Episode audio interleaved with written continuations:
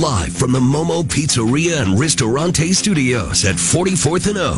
Morning radio for the entire capital city. This is LNK Today with Jack and Friends on the voice of Lincoln, 1499.3 KLIN. All right, greetings. Welcome in on a Tuesday morning, July 25th, 2023. I am uh, Jack Mitchell. Starting out your day at 74 degrees. And, uh, we got a lot, we got a lot of new people around here right now today. We've got uh, we've got well, he's I mean Johnny Cadillac's been taking over that board so much it's kind of uh, it's kind of become another part of him. So he's here today for Caleb once again as Caleb's still on vacation. Mark Vale is out today and tomorrow. So you heard Matt McMaster in for news with him. And Tim Hruza, once again this week, as he did a couple of days last week, is sitting in studio with me as well to contribute to the show today. So good yeah, morning. good morning. Tim. Hey Jack, how are you? Thank you for uh, coming in today. Thanks for having me back. People keep people keep leaving, so um, Well, I'm so here I'm for glad you. I need, we need to continue to bring more replacements in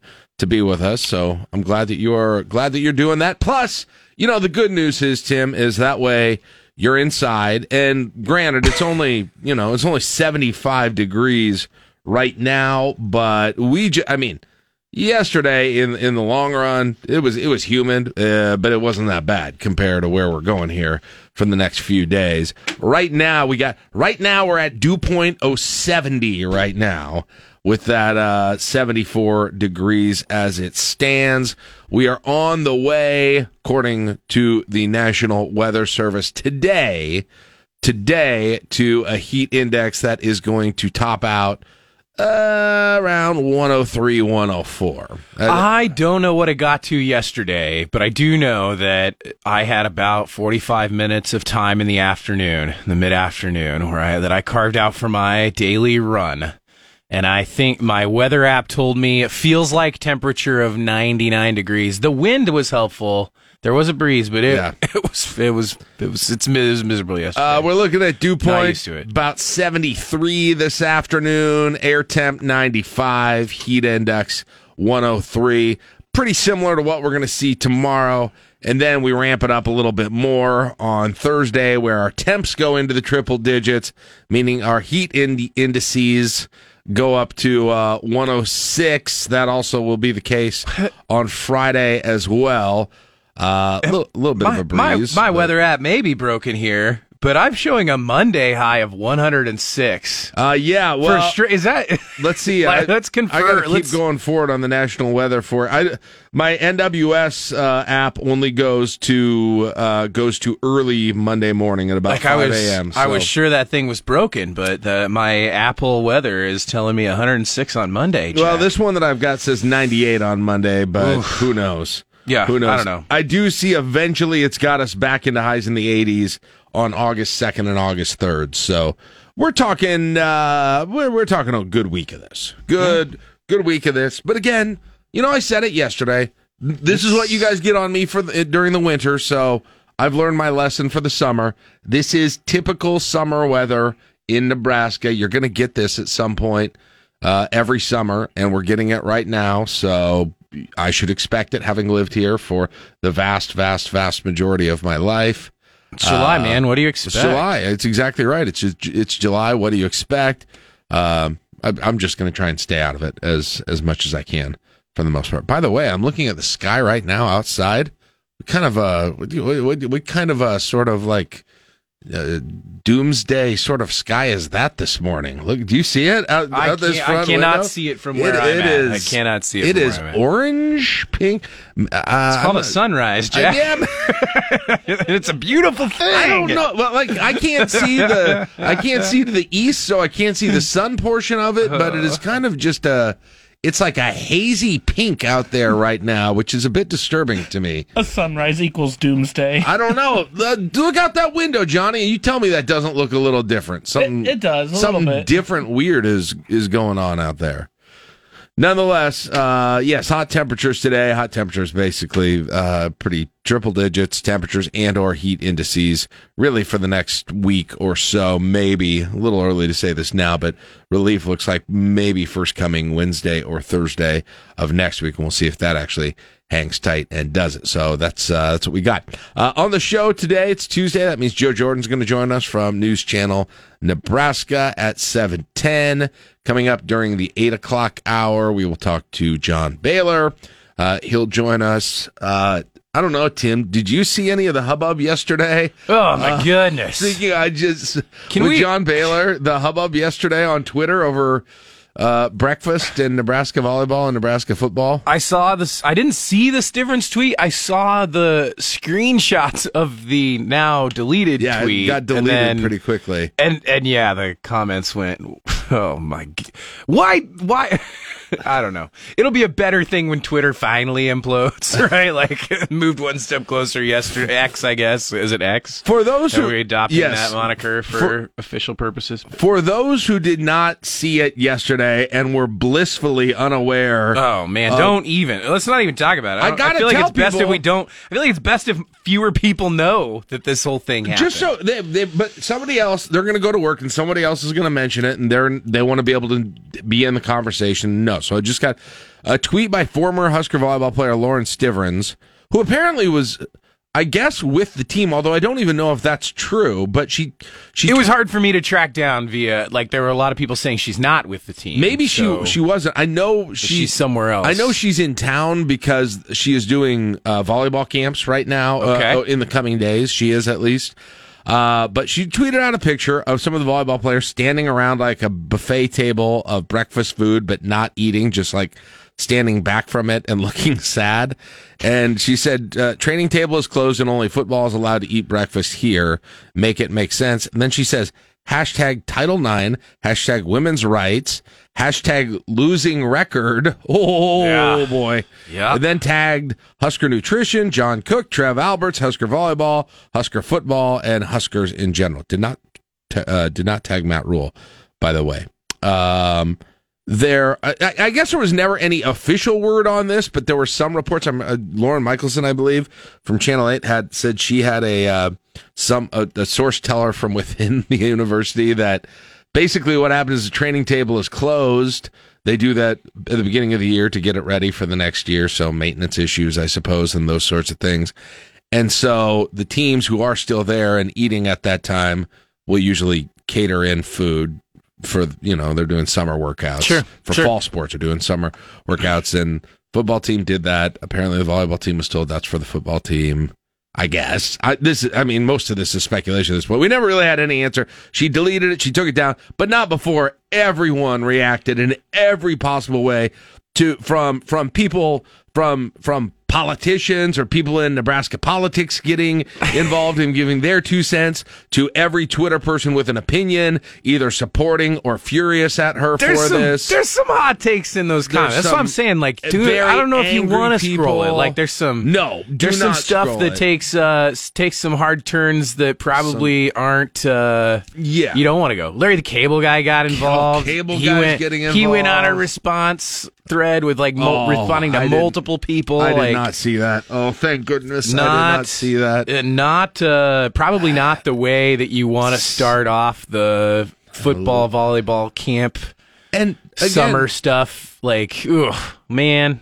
and again, but I continue to ask. Like, she's not on the current team, right? She like she's a grad, and so I don't. I clearly- don't even know if she would be. Was she? I don't know. The if she clear was working out with speculation. The clear speculation was that one of the team members or somebody who took the photo then shared it either in a group text or in some sort of way with her, And maybe she and felt then like she could say something. and was you know somebody was upset that they did not have access to the food, and then took straight to Twitter with the hashtags and. Like I said, the the response on that, some of the responses are just, I- oh man, come on, people. Yeah, I Come on. I'm kind of get. Listen, I'm not saying. I- I'm not saying there is no no uh, no sort of inequity at col- in colleges between different sports. Oh yeah, well Um, yeah, yeah, and what they yes. what they get, and and between I'm sure that that goes on gender lines at times too, as well. But it, I don't know if it sounds like that may not have been happening here. This may just have been a mis miscommunication situation, and Uh, I uh, yuck. And and and guess what, Tim? We got another culture war. We got it. Oh, yeah? just Oh, just yeah. what we needed. Oh, and yeah. pitting pitting the fans of two of the beloved teams in the state against one another, and it's just it was. Anyway, I hope There's there are so many ways that that story went in a few hours with again as you've already mentioned zero context and without the appropriate disclaimers or details right and and and I don't here's the thing I don't know and to to your point earlier like I don't know if it's speculation or if it is confirmed that like the football team catered it in so it's their food sort of a thing and you There can't just have every to that. team. It wasn't there's some reports to that Yeah. then you're just like I like oh man and then you just you're left wondering well why was the volleyball team there without their own food right right. uh you just I at the end of the day there are a lot of lessons learned here and let me just say that some of the fans reactions to all of this were not measured at all i'm not sure that the entire response was not either but No. this is one of those things that you really just you wish you could take that tweet back and have Yes. have somebody reach out to some folks before they take air their grievances yeah, because if so you- publicly. It really was nothing. Like I feel, I feel bad for these people who work in like nutrition. Like, right? It was like this insinuation that they were, they, They, were, did they did something wrong. right, that they did yeah. something. I mean, like those are the people that I feel bad for out of this whole thing that were probably getting crushed on this. What does seem what does seem again uh, what seems pretty clear here is the football team organized food, the volleyball team did not. There's a week or two period here before they get ro- rocking and rolling, Yep. where it is up to the individual teams and apparently their budgets uh, or something like that to to pay for the food. Uh, this Yes. seems like this also seems like an extremely avoidable thing, Jack. Like, Right. I mean, I hate to be that guy, but like, and I know food's not cheap, but it's like that athletic department's. this is just one of those things you avoid, right? We Yeah. just don't let this happen yeah, for in a lot of different ways. But Right. here we are. and I yeah. I, I'm not even going to say anything else. I have other things that I thought about saying, but I probably am not. But uh, boy, we need we need some games. We need some games. Oh well, yeah, because that that could, Pretty that could make it a lot better. Yeah. Uh, well, we'll see about that. I don't know about that. Uh, let's see other thing. Uh, we'll get to this more a little bit in the uh, in the sound off today. Um, there's a bit on this, but uh, you know what happened a couple of months ago here. Everybody got their property tax valuation. Uh, pretty Yeah. much everyone I talked to was Yeah. mad. Uh, I found out that I'm living in a mansion, which is nice. It's nice to hear. I'm glad. I'm glad that you have upgraded your I, I found that out. your lifestyle living situation. Few ev- extra square feet. Yeah. Evidently, but so, but that obviously is a local, that's a county thing where that happens with the assessment numbers. But the governor is stepping in, but we're not totally sure how. He apparently announced in a release, well, he didn't apparently, he did announce in a release, a new group that's going to examine property valuations that includes state senators, the Farm Bureau, Pillen, and the Lincoln Chamber of Commerce um, which is v- very interesting. So, uh, what they're going to do exactly, how they're going to do it, what power they'll have exactly, Tim, those are all questions that remain at this point. Because again, it's the county, it's the county assessor, right, that is making that determination. well, the county assessor's office. Yes, the county assessor is making the determination. There are stat. There's a statutory set of factors and or like methods, I guess, that you use in coming to that determination. So, I mean, and this comes up in different contexts all the time. But the legislature has some control over if we're going to set a property, if we're going to tax things based on the value of property, how you determine what that value is matters, right? We do it we have different different approaches to different types of property. Ag land, when we approach it, is mm-hmm. valued at a not 100% of the actual value, right? It gets a a little bit of a of of, of a market cut, I guess, for to help people offset property taxes some sort of working group, and I've got a list here that includes, you know, uh, Republicans, Democrats. It looks like three Republicans, two Democrats that are named in um, state senators Lou Ann Linehan, Brad Von Gillern, and Joni Albrecht on the Republican side. Eliot Bostar, Mike McDonnell, um, Bostar from Lincoln, McDonnell from Omaha on the Democrat side. Oh, they picked McDonnell, Um, huh? Yeah. Uh, Interesting. Cham- both chambers of commerce, NACO, so your county officials will be involved, a bunch of ag groups, the state chamber of commerce, realtors association. Um, what what this will ultimately do is it'll be a working group Not that much. they'll discuss options, ideas. Um, the governor will come forward with a plan. We saw this. We saw this with school uh, school funding last year, and I don't know if you remember. Like Pillen was elected in November. They announced a working group during the transition period, and by December they had three or four bill package um, that sort of revamped school funding, pumped a billion dollars into a trust fund um, for education, the Education Future Fund, uh, restructured special ed spending. So it can be done if you can kind of come to consensus about the best way forward in terms of putting together policy. They have a longer runway this year than they did last year, but you're talking about trying to figure out how I don't know how you. I don't know how you necessarily change valuations. Here's my pro. I mean, uh, I don't know what we got on time, but when you're talking about real property, like my, your house, right? To your to your comment earlier, it's not a it's not a mansion to you. It's you bought that house on the budget that you had to put a roof over your head for a family. Just because somebody else would pay you more to live in it today does not mean you can sell it and buy a smaller, less valuable home. And that's the Right. real problem I have with applying property tax approaches to residential homes. We we have a whole different conversation about business, and then I know the You ag mean side based go down on comparable values and stuff, compared on what you could get? Yeah, yeah. Like I said, you bought your home however long ago you did, based on a monthly or a budget that you could afford with your Mm-hmm. income and your expenses at the time. Just because I might come in and spend triple to take that home from you, like, oh, I love your house so much. Here's three times that money, does not mean that you should be forced to either pay to keep that up or sell it Also- to me and downsize. Also, we're in a seller's market It's in Lincoln. nonsensical. And we're in a seller's market in Lincoln, and so those numbers are high right now. And that's the thing. I checked my number, you know, went way up. I did the comp sales. Is pretty accurate. I mean, the the number that they the real, assessed it the real question for me is like we ought to have we have a policy that should that should promote people staying like having a home and a and a roof over their head for them and their families. When you start doing when you start pricing people out of their residential homes, which are, they're not drawing income off of, they're not making money off of. I got a real problem with the assumptions there in the whole system. right. when it works like maybe this. So- Airbnb it. Maybe uh, you know, put the kids put the kids both in one room. The- Put the kids both in one room. Such a dang nice place. People are going to pay to vacation some, there. some bunk beds and yeah, bed and you go. breakfast. Yeah. All right, we'll grab a break. That's Tim Hruza. I got to check sports coming up next. You'll stay LNK today with Jack and Friends on KLIN. Wherever you go, stay connected to the world around you. I get all the breaking news notifications, sports, and traffic straight to my phone on the app. 1499.3 KLIN. Pulling up to Mickey D's just for drinks? Oh, yeah, that's me. Nothing extra, just perfection and a straw. Coming in hot for the coldest cups on the block.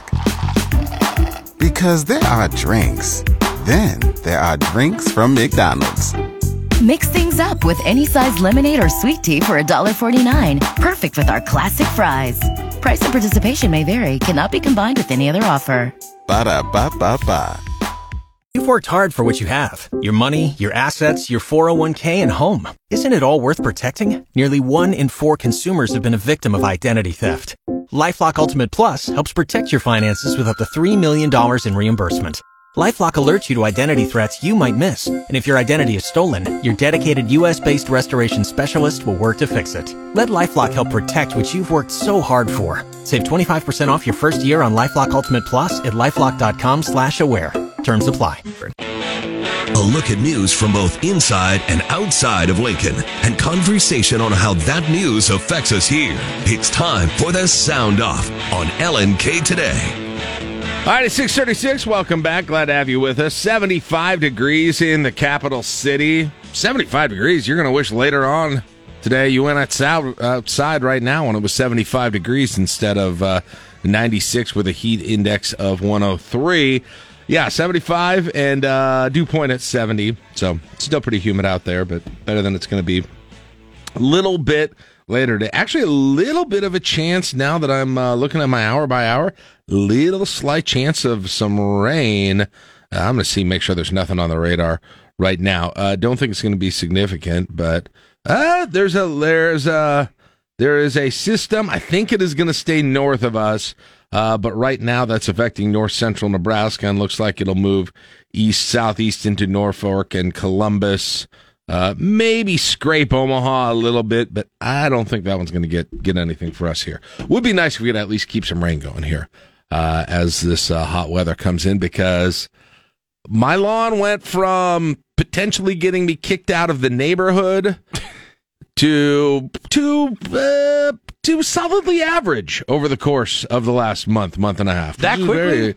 well, Oh, I mean, you mean six bad weeks to great, right? Yeah, no, not bad to Mine- great. mine is went great, from bad to around acceptable. Me, I don't. I'm I'm further south of you, but not like a ton. And I have gone from. I mean, I need to. I should be mowing twice a week, and that's not happening. But Oh, yeah. I've, I'm not running sprinklers, so it Me is neither. just we've just had steady, consistent rain. Me neither. And then even that little splash yesterday, but was before enough to. but it was bad. It when it when we left up. for vacation uh, about June, middle of June, it was bad. Got back quite a bit better, and then Oh, I uh, thought yeah. my front yard was going to die. I was like, oh no, it- I was gonna, gonna work. I was not gonna, let it go completely, uh, completely, uh, whatever yellow, Native? like yeah, like native, uh, uh, that year that we had the water restrictions. And remember summer? T- oh, you probably weren't here. Summer It before 2012. I got yeah Yeah, I that just was- mo- actually just moved away or I don't know. That was when Beutler. around. That was when Beutler did the the. It wasn't even voluntary, mandatory water restrictions, and people worried that cops were going to show up on your door if they saw your sprinklers running. Oh, that was a fun time. Different, different world, different time.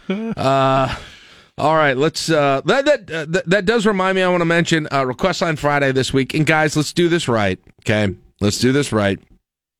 Given uh, that on Friday we could have uh, heat indices uh, getting close to 110, uh, we're going with on request line Friday. We're doing songs that cool you off. What what does that mean? You know, I don't totally know. I don't. I don't totally know. I'm leaving that up to you, but it's going to be audio air conditioning, is what it is. I'll, I know what it doesn't mean.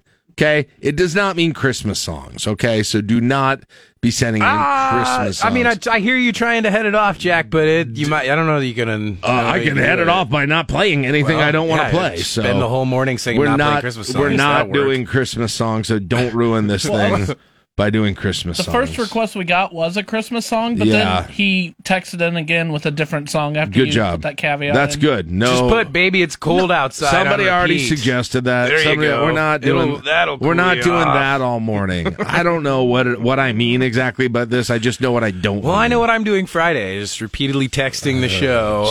Don't ruin it. Don't ruin it.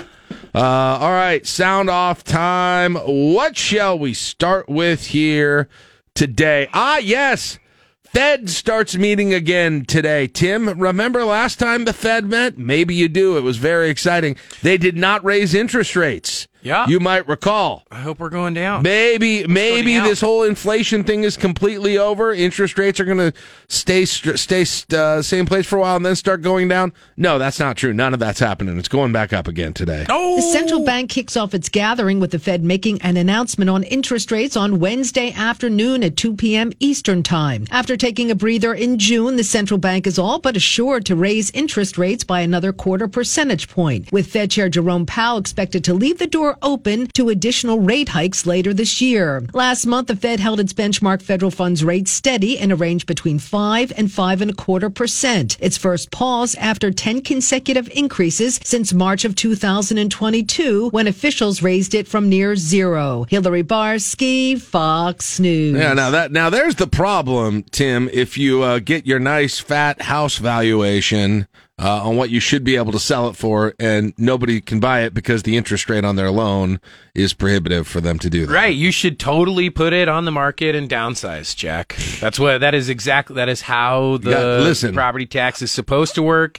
If you can't afford it, you just sell your house and move to something smaller. I'm, uh, I am Do getting- it. Well, I am one of the one of the kids is leaving my house three weeks from yesterday. There you go. There you We're- go. We're going. We're downsizing the family by one. Get Here. yourself a love seat instead of a full size couch, baby. Have a bedroom One less won't, chair. won't be using regularly. Um, so maybe it's time. Yeah, maybe it's time to do something like that. I don't know. Interest rates continuing to go up. Yeah. Cannot make for fun stuff. The the good news is I've taken uh taken all of my retirement, all of my life savings out, and just put it in a savings account, uh, and just wait until that rate of return gets to like thirty percent on that thing, which it's on track to do. Short term far. CDs, baby. Get- Uh, I, I don't know. Yeah, I don't. Don't I, you remember that? I remember that when I was a, you know, you, you, you're a kid. You're like, yeah, this checking account. You first get a checking account. You're like, this actually earns interest, so it'll increase. And you're Uh, like, oh, this is, in- this is incredible. And then you do your taxes for the first time, and you get the interest sheet, and you're like, well, Well, I made, you made 34 cents last You year. made 34 cents in 18 interest. cents. Oh, and also you have round to pay, it down to zero. Also, you have to pay taxes on it as well. so that, uh, all right. What else do we have going on? Hey, Tim, don't look now. We are less than a month, less than a month, I believe, away from the first GOP presidential debate. It is not going to be long. and We're going to get them up there on the stage. Yeah, August 23rd. August 23rd. We are less than a month away. Now, the issue is, well, two issues. Number one, is Trump going to do it? And will anybody care if Trump doesn't do it? I mean, sure, some people will, but but uh, when you say care, will they watch? Will Is they this watch? prime time viewing if Trump's Right. not on stage? Number Yes. one. And then number two, who else gets in? Because now you've got to qualify for these things by donors and by poll numbers. Let's hear a little bit more about that. And it all boils down to two things. You've got polling and fundraising. You have to reach at least 1% or higher in at least two qualifying national or state polls. And then you have to have at least 40,000 unique donors. And so far, these six people have met those required thresholds. Former President Donald Trump, Florida Governor Ron DeSantis, former Ambassador and Governor Nikki Haley, entrepreneur Vivek Ramaswamy, Senator Tim Scott, and former Governor Chris Christie. But the question right now is will former president actually show up on the debate stage? Chris, the Fox Business poll shows Trump with a huge lead in Iowa, 30 points ahead of a second place Ron DeSantis. All right, so there you go. Uh, so you've got so the poll again. I, I know is repeating a little bit, but uh, Trump, DeSantis, Pence, Haley, Scott, Christie have all got the polls that they need. Uh, the fundraising: uh, Trump, DeSantis, Scott, Haley, Christie, uh, Ramaswamy, and uh, Doug Burgum, former North Dakota governor. Dougie did it. His So- gift cards got him over the finish line. did you get one? Yeah, no, I, I never no, went I'm back. Ah, I never went feel back. Dirty doing that. I don't want the text message. Well, the text messages you can block. Either. What was it? One was it one dollar? One dollar for 20 dollar? Visa card. yeah, one dollar, twenty dollars. Is that legal? That can't be legal. It's not illegal. That can't. Not yet. That can't. he is giving. He is gift carding his way. We're talking about inflation and federal interest rates and how to invest, and here we are sleeping on presidential campaigns. so Burgum's got to get the polling, and and Pence. Pence doesn't have enough fundraising to yeah, get in. yeah, uh, he's got the polls. He has the support of at, at least some people. Doesn't have money. Uh, and no, uh, I don't see Asa Hutchinson on either of those lists, or who are the other guys? Oh, Will Hurd, uh, what- Larry Elder. I don't see on either of those lists. All household names trying in every to, American to figure out. uh, yeah. So if you're not on that stage, I don't know. You're probably. It, I mean, it's gonna whether Trump goes or not, but it's gonna be some combo. I mean, it's gonna be DeSantis, Scott, Haley, Christie, Ramaswamy for for sure. It'll be that group of one, two, three, four.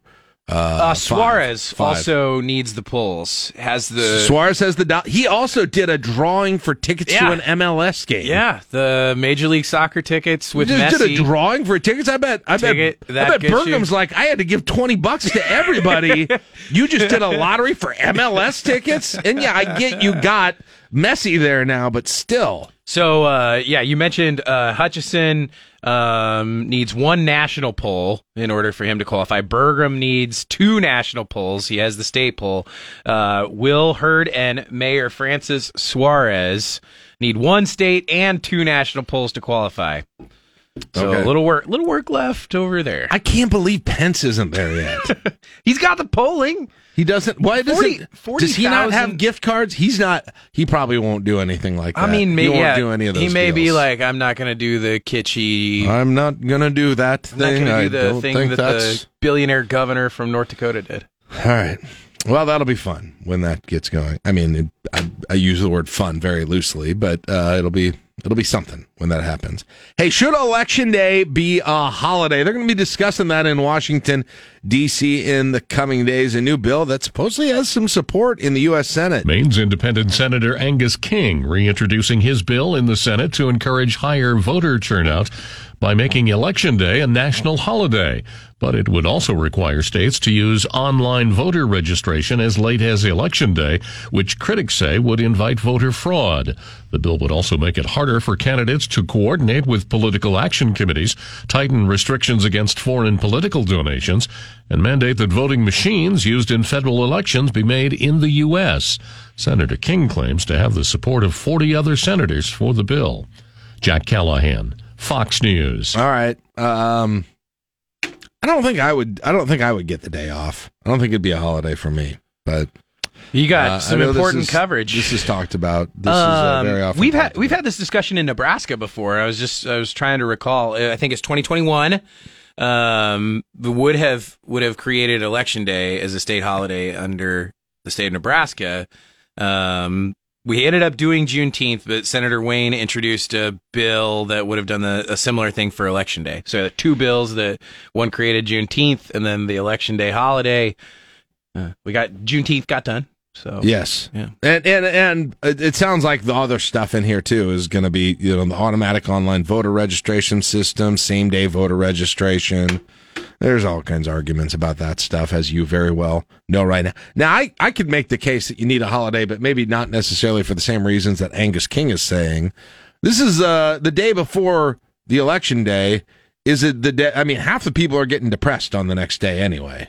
So why not have kind of a jubilee of excitement uh, when you're still not depressed because of the results?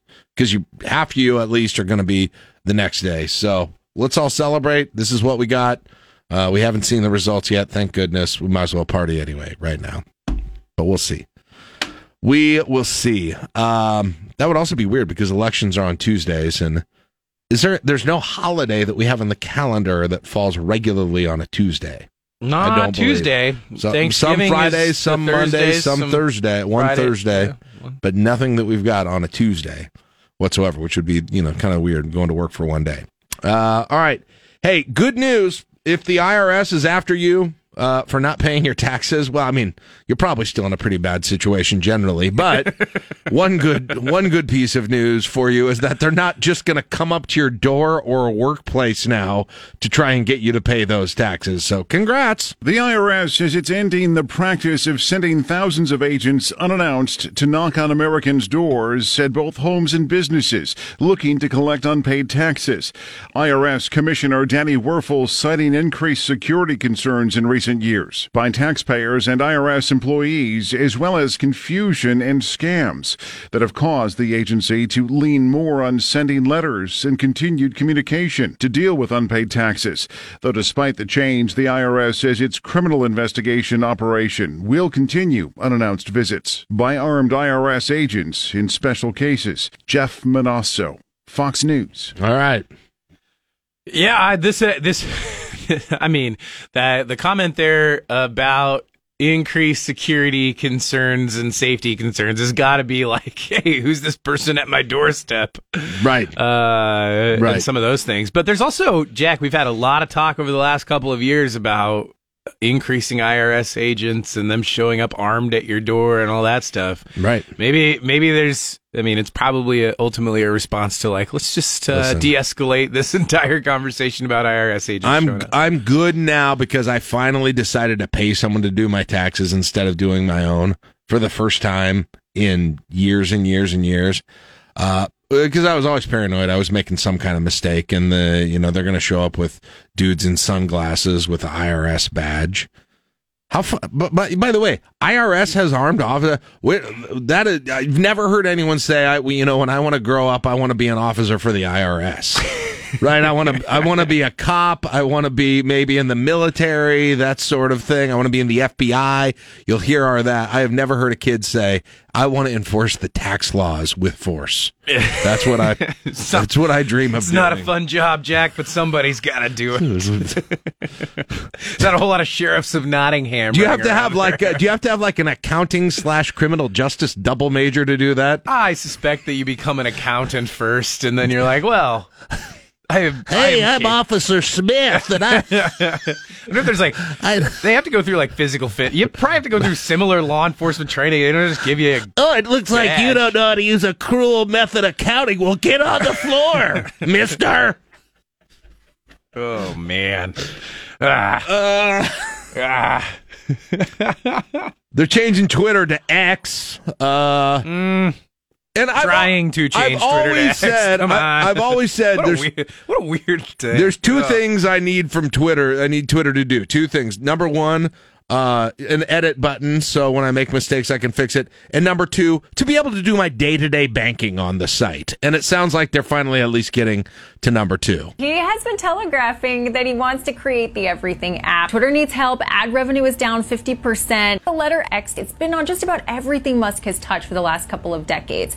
X.com was actually the original name for PayPal back in 99. His new AI venture is X.ai. So it has us all wondering what can we expect from this X? New CEO Linda Yaccarino shared this. It's an exceptionally rare thing in life or in business that you get a second chance to make another big impression. Twitter made one massive impression and changed the way we communicate. Now X will go further, transforming the global town square. She also highlighted that X will center on audio, video, messaging, as well as payments in an AI powered marketplace.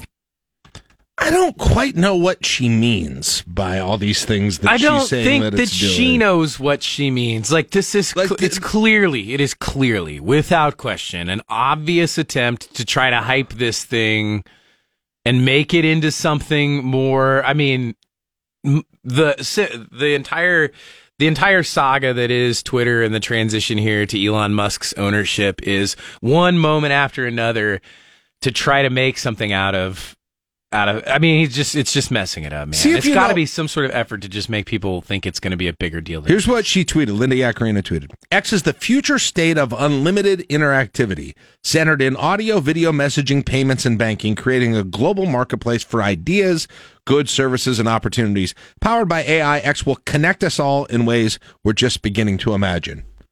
Any idea what that means? Give me every single tech buzzword that you've heard over the last That is 15 a years and put it in a sentence, That is Jack. a word salad That right is- there. What the crap is the app going to do? That's probably a Chat GPT generated announcement. I don't know. I Like, just want to know. Give me is- some tech announcement. And will I still be able to In use the Twitter? characters. Will I still be able to use the Twitter part of it? Is is that's the other thing? you mean the X part of it? Nobody. I don't know. way- I really don't know. I do not know. Like I have no idea No. why they cannot just not do this, not ruin this thing. Uh, let, let's end on this one. This one could be pretty significant here. UPS workers considering striking uh, about a week away from this potentially happening. What could this mean exactly? How big a deal is this to the country? Well, I just want to give you a, a couple of numbers that I think drives it home. Remember the last strike, 1997, for UPS? I covered that one. It was a couple of weeks long. Back then, we shipped about, not just UPS, but all of us, shipped about 16 million packages a day. This year, we're shipping 75 million packages a day. It is a much bigger deal to the economy. Uh, and I'll tell you, these guys feel like they've got UPS over a barrel. Uh, they worked through the pandemic. They, you know, they say they're underpaid. They don't have air conditioning in their trucks. Uh, all right. Now, um, I now- don't know anything about this, but sitting in a hot, I've seen some of this like on on the Twitter that we're talking about, like a picture of a thermometer in one of them trucks. I guess I it never occurred to me, and maybe I should have thought about it. No air conditioning at all. Why all. don't they have air conditioning in those trucks? I don't know. I thought is it because that I- door's always open, Probably and you just be like in and out sort of a thing, and you're also like when you're running AC, it's probably a gas thing, right? Like plus something else to break on a truck when you got hundreds of thousands of these things across the country. It's probably all costs and stuff from the company standpoint. But like I saw a thermometer with the back of the truck where the, the packages are 130, 140 degrees back there, man. you got till uh, August first to get it Can you done. imagine delivering packages in Phoenix, Arizona the last few weeks? 110 degrees every day? Woof. Well, they're saying it would be bad, like a $7 billion impact went on for 10 days, but still not as bad as that rail strike that almost happened. So I guess you can take some solace in that. Uh, all right, it is 656. That is it for the sound off. We are out of time right now. 75 degrees in the capital city on KLIN. Hear the Huskers, home and away. Now streaming live on the KLIN app and at KLIN.com. Ologist Malcolm Byron. You're listening to LNK Today with Jack and Friends on 1499.3 KLIN. All right, 74 degrees in the capital city. Jack Mitchell along with Tim Hruza, Johnny Cadillac. We got Mac, Matt McMaster in for Mark Vale, Johnny Cadillac in for Caleb. Uh, Chris Lofgren's going to be in on his own for time saver traffic. Coming up during the 7 o'clock hour, talk to Joe Jordan, News Channel Nebraska, about what is going on in Nebraska news and politics. Tim and I are going to count them down with the five things you are talking about today. A little bit later in the show, John Baylor is going to join us. I don't know what he's going to have to say about Breakfast Gate, but he will join us at 8:35 as well. So that's what we've got going on this morning. 74 degrees right now on our way to a high of 97 with a heat indices around 103 in the middle of this afternoon. So stay cool. It is 7 o'clock on 1499.3 KLIN Lincoln. Pulling up to Mickey D's just for drinks? Oh, yeah, that's me. Nothing extra, just perfection and a straw. Coming in hot for the coldest cups on the block. Because there are drinks, then there are drinks from McDonald's. Mix things up with any size lemonade or sweet tea for $1.49. Perfect with our classic fries. Price and participation may vary, cannot be combined with any other offer. Ba da ba ba ba. You've worked hard for what you have your money, your assets, your 401k, and home. Isn't it all worth protecting? Nearly one in four consumers have been a victim of identity theft. Lifelock Ultimate Plus helps protect your finances with up to $3 million in reimbursement. LifeLock alerts you to identity threats you might miss, and if your identity is stolen, your dedicated U.S.-based restoration specialist will work to fix it. Let LifeLock help protect what you've worked so hard for. Save 25% off your first year on LifeLock Ultimate Plus at lifeLock.com/aware. Terms apply. Live from the Momo Pizzeria and Ristorante Studios at 44th and O. Morning radio for the entire capital city. This is LNK Today with Jack and Friends on the voice of Lincoln, 1499.3 KLIN. 709, welcome back to the show on your Tuesday morning, July 25th, 2023. Tuesdays means it's time to talk to Joe Jordan, News Channel Nebraska, uh, about what's going on around the uh, around the state. Good morning, Joe. How are you doing today? I'm good, Jack. Staying warm. Good, good. yeah, that's good. That's good. You got you. Uh, well, hopefully you'll be able to continue that. We're we're, uh, we're now looking. Every time I forecast updates, it's looking uh, it's looking like Thursday, Friday, or uh, really going to be getting up there, triple digits in the temperature, and uh, maybe uh, 100 teens in the heat index. So got plenty of that. Plenty where that uh, where that came from.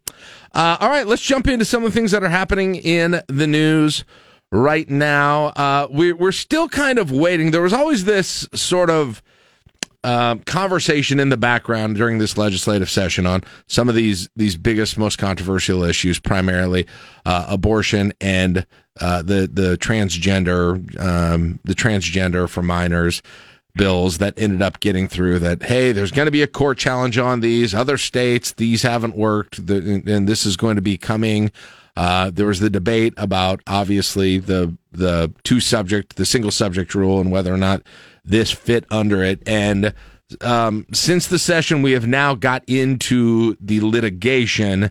It has gone to a courtroom here in Lancaster County.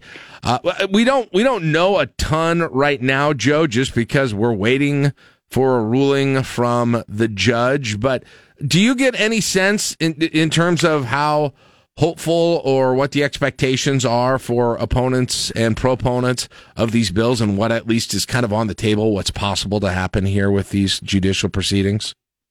Well, the one thing that we do know is the judge was asked to issue an injunction which would have uh, put the put that legislation in effect on hold, uh, which then would have allowed uh, abortions in Nebraska uh, after 20 weeks and not after 12.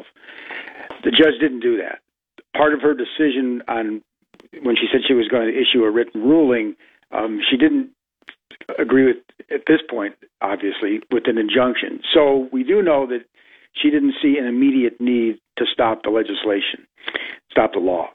That's really about all we know. I mean, you know, her reasoning behind that is, is her reasoning behind that, and it wasn't disclosed. All she, like I said, all she mentioned at the end of the hearing was she would issue a written order. She didn't say when, um, but that's what she said. So that's those, you know, those are the facts that we have before us right now. Um, you know, I uh, it was a Zoom, one of those Zoom court hearings. Um, I uh, watched and listened. Uh, the judge never asked any uh, really probing questions of either side. She let both sides make their cases. Uh, so there was, you couldn't glean anything from any comments that she made during the hearing because she really didn't make any uh, on the substance of the of the law. Uh, so I guess to answer your question, no, we really don't have an indication of where this thing goes, yeah. other than the fact that she didn't issue uh, the any decision for an injunction stopping the legislation right now. Now, is uh, when is it your understanding that when she said she's going to issue her, her, ruling, meaning her ruling on the full disposition of the case at that point at, in writing on that, or on some of these preliminary matters like like an inju- injunction, and then the case will continue to go on after that? Not clear. Okay. Uh, uh, you know, you can surmise one way or the other. You you you could, as you said, it could just be on the injunction, uh, and then and then the case plays out, or she could you know decide uh, one side or the other uh, in a in a final in a final order. I think what we do know, uh, I'm pretty sure we know this, regardless of which side wins or loses, there's going to be an appeal. Mm-hmm. Uh, and and then the question is, will it go to the Court of Appeals or will it go right to the Nebraska Supreme Court? Given the fact that this legislation hasn't been uh, uh, fought at those two levels before, my guess is that one side or the other, possibly both, will ask uh, will ask that it go right to the Supreme Court. Uh, now, having said that, if there is no injunction and it goes to the Supreme Court, you're looking at I don't want I'm not sure a year mm. uh, before it would be decided, but maybe. Uh, now it's possible that the, the the Supreme Court could realize the uh, the need for a, a sooner than later decision, and they could you know expedite it. Mm-hmm. But uh, but who knows? Yeah. Uh, you know, when we get when you, when we get into that level of the of the court system, it really becomes a question of who knows. It strikes me that if it does, you know, likely will get up to the state's highest court, and they issue a, a you know a written opinion on this, that's going to be pretty significant because there, you know, there obviously is are some different perspectives on exactly what the single subject rule means, especially when it is dealing with bills that have been passed through the legislature. So whatever, you know, regardless of what happens specifically with these two bills, whatever language that is put into that is going to be, uh, uh, you know, I don't want to say weaponized, but legislators are going to be looking at that very closely in determining how they're going to write bills going forward. I would expect. Yeah, there's there's no doubt that that that single subject rule uh, hangs in the balance of this of this court hearing. Uh, what was what was interesting to me was as you listen to both sides argue it, um, you could, I think, as a, as a as a sort of an independent arbiter, uh, I could see both sides' arguments. I mean, it was one, side would argue it, and I'd say, yeah, that makes sense. And then the other side made their argument. I go, oh yeah, that makes sense. So I, I mean, it's a, it's one of those. I think it's one of those close calls uh, in terms of the legislation. And um, uh, you know, but to your initial point, yes. Uh, depending on how this plays out in the end, the single subject rule of the of the Constitution is uh, is kind of hanging in the balance here, and will affect uh, legislation going forward. Um, you know, I mean, the, the the proponents of the legislation and the law are making the case that that the single subject rule, in effect, would then eliminate all those Christmas tree bills where a bill has a variety of things right. stuck on it. Now, the question, of course, becomes how do they relate to each other uh, in that legislation? Uh, so, you know, but again, as, as I listen to the as I listen to the two sides make their cases, it was to me it's a, it's a to me it's a close call which way this thing goes. Yeah. Yeah, and, and I I mean it's almost like you know I've read enough case law that to know that a lot of times what appeals courts do is if there's this question where there's no real clear answer on how to apply the law to the facts is they'll come up with a judicial test essentially and you know and and say hey here's how we're going to figure this out going forward it'll be it'll be interesting if it's if it's something like that because I mean, you could, it, it doesn't take much imagination, Joe, to continue to come up with like pairs of subjects that you could have in a bill, even on just this healthcare issue, on a, on the healthcare situation, that would be close calls. Like you could do this, that there, there's gotta be, there's gotta be some clarity with the rule. Uh, if you're going to do this, and and maybe the appeals court or the Supreme Court, I should say, will finally give us that. Yeah. Um, other thing I wanted to ask you about here this morning. Um, so a press release yesterday from the governor's office, and uh, evidently there he is going to be putting together. Uh, what it, what is essentially a panel of people that are going to be talking about property tax valuations and exactly what can be done examining those. It, it is made up of Pillen, several state senators. Um, we had the names before. I don't have them right in front of me right now. Nebraska Farm Bureau, uh, Chambers of Commerce, uh, those those sorts of things. I, I don't know what the situation is like. Joe, and maybe you can speak to it a little bit in, in Omaha, but I know every time Lancaster County evaluations have come out, over the last several years, you have a lot of people who are upset. You got a lot of people who are who are challenging it, um, and I think I, I, I think a lot of people who just say, "Hey, look, you know, just because I can." I can get X number of dollars if I sold this doesn't mean I'm going to sell it and and therefore this might not be a fair system overall. I guess my question from you is how much change do you think is really possible when you hear a group like this is getting together and kind of comparing notes and working on this? Well, a Douglas County is is no different than than Lancaster County when it comes to this. There were probably, I think it was estimated, there were 2,000 uh, property owners, uh, residential property owners, that uh, thought that their valuations were increasing too high. Um, there were there were reports of of, of of an average of you know some going up 20 percent uh, in, in many cases. Uh, so yeah, it's it's it's there's no doubt it's a hot button issue. Now, in terms of uh, the governor's uh, group of individuals, I actually I'm looking at the names here. So you've got State okay. Senator Lou Ann Linehan, Joni Albrecht, Eliot Bostar, Mike McDonnell, Brad von Gillern. Then you've got the League of Municipalities, Lincoln Chamber of Commerce, Omaha Chamber, State Chamber, Nebraska Cattlemen, Farm Bureau. So on the just on those names and those organizations, there's no quote unquote liberal representative, so to speak.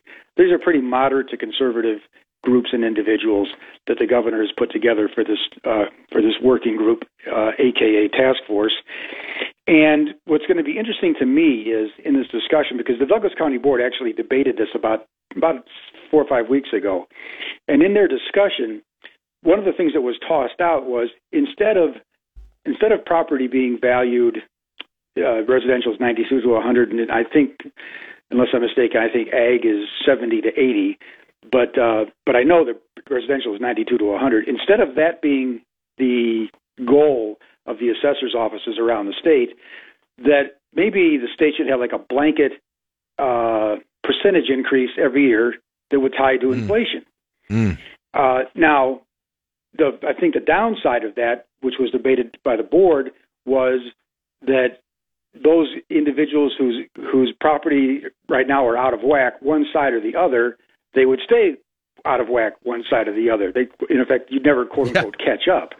Yeah. They just they just go up, or you know, with the inflation rate. Mm-hmm. Uh, but in politics, if the goal is to appease the majority, there would probably be that would probably be a subject matter of discussion of tying it to the inflation rate as opposed to this 92 to 100 percent of property, uh, the property value. Because as we all know, anybody who owns property knows that if you go around your neighborhood, somebody's house is, you know, the, the comparables. Somebody's house is, is, you know, is far more than yours or far less than yours, and and you and you try to find those. But if you're making an appeal, you try to find those properties in your in your neighborhood and make the case. And then somebody for whatever reason, somebody sells their house in the neighborhood and they get more or less than they thought they were going to get, and that that affects you know the comparables.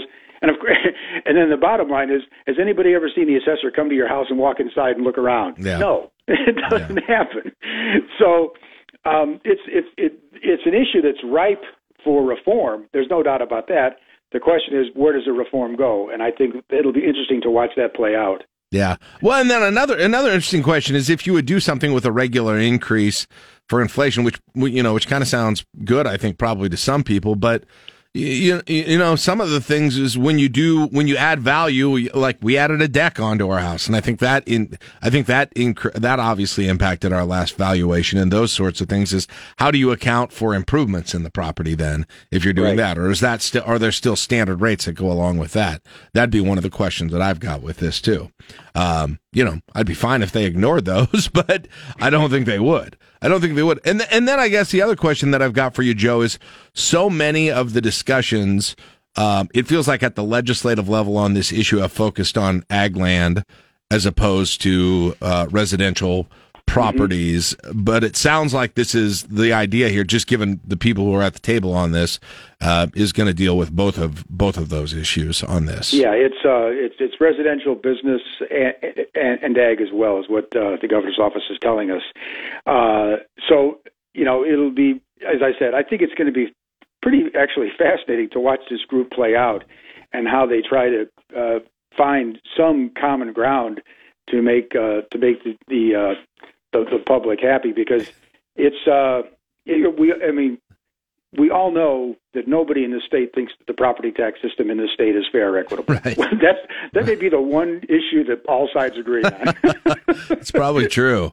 Yeah, that's true. But you make you make a really good point. Though. I mean, boy, this is a huge job because, as you talked about earlier, like if you not only do you have to have a, a if you're changing this to try and find a quote unquote more fair system going forward, the damage has already been done with a lot of these properties. And so, what do you do to current valuations? Like, do you change current current valuations and and and and then I guess the other question is just you know where is the power here with the counties versus the state, and can the state kind of unilaterally do these things uh, to change the practices of the counties?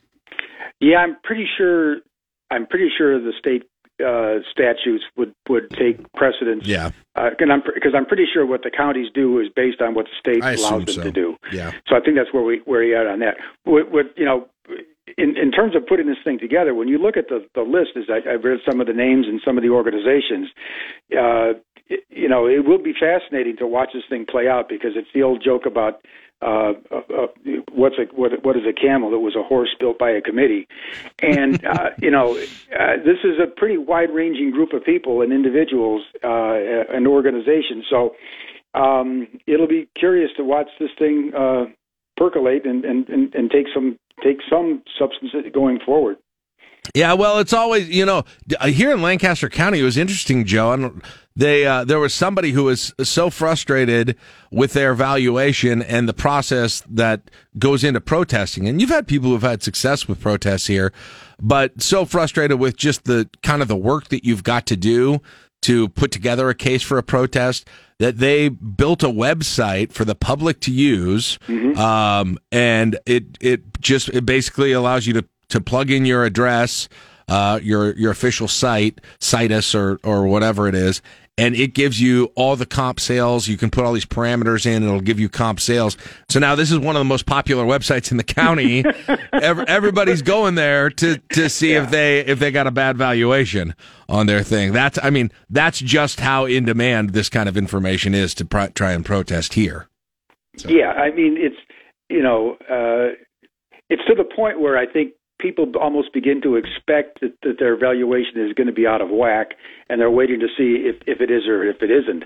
Uh, and then you know, and then you know, neighbor talking to neighbor. Uh, this. It's as I said, it's the one issue where everybody seems to agree, no matter what side of the political spectrum you're on, that the valuation pro- is system in Nebraska is a problem and has to be fixed. If for no other reason, uh, if for no other reason than to have to, to be in line with nearby states, which to be honest with you, I don't hear.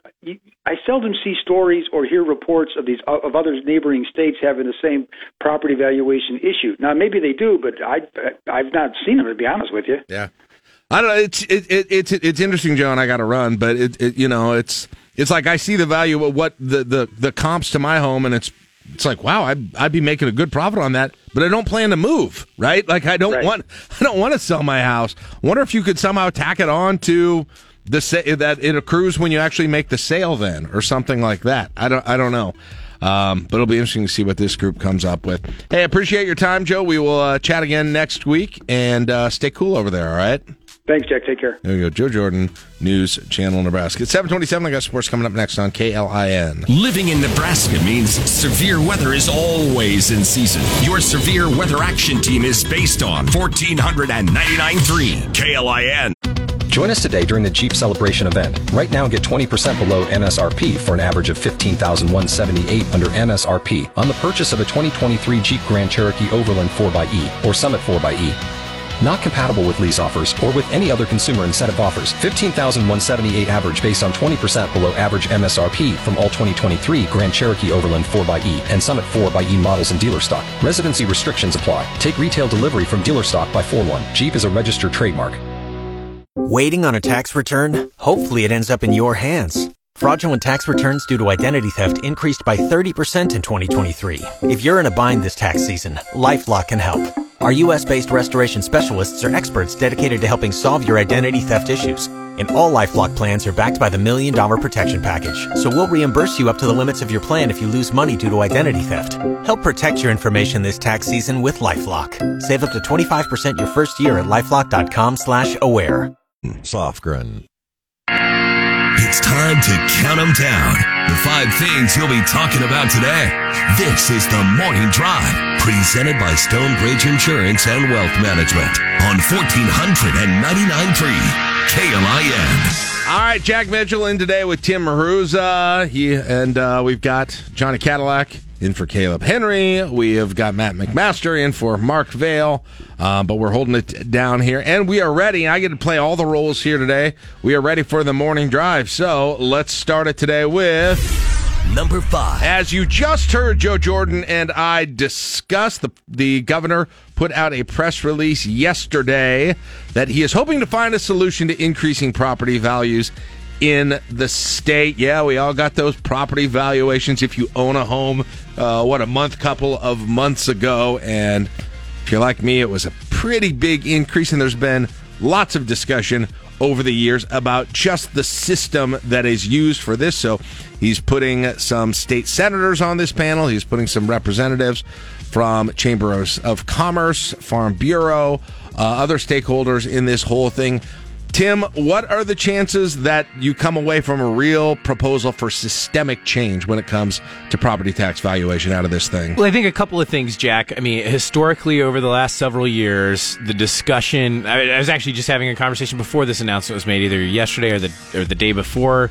Um, there has been discussion about what to do with the valuations issue, right? And it it almost always invariably comes in the context of ag land values, right? So Yes. you get the farmers groups, you get the state senators from rural areas who are saying, "Look, the land the land across the road from me is selling at four times what it actually would be bought by in an open market, but ground is a little bit different. It's got to be geographically located close to buyers if you're actually going to farm it and all that stuff. And there's been a push to move the ag side stuff to more of an income or economic driving based valuation. Because it you be make valued- money. Should be valued based on what I can make money off of that ground. It's all kind of coming to a head now as valuations in Lincoln have grown. I don't know, since I've lived in my house over the last four years, I bet we're paying, I don't know, hundreds of dollars a month more in property tax increases. It's year over year. We're getting double digit growth, 23% average in Lancaster County this year Right. that people are getting. Like, that is untenable at some point. And unlike a farmer, you're not making more money exactly, off the land. Exactly. And this is what you and I talked about before. We've been talking about during the breaks.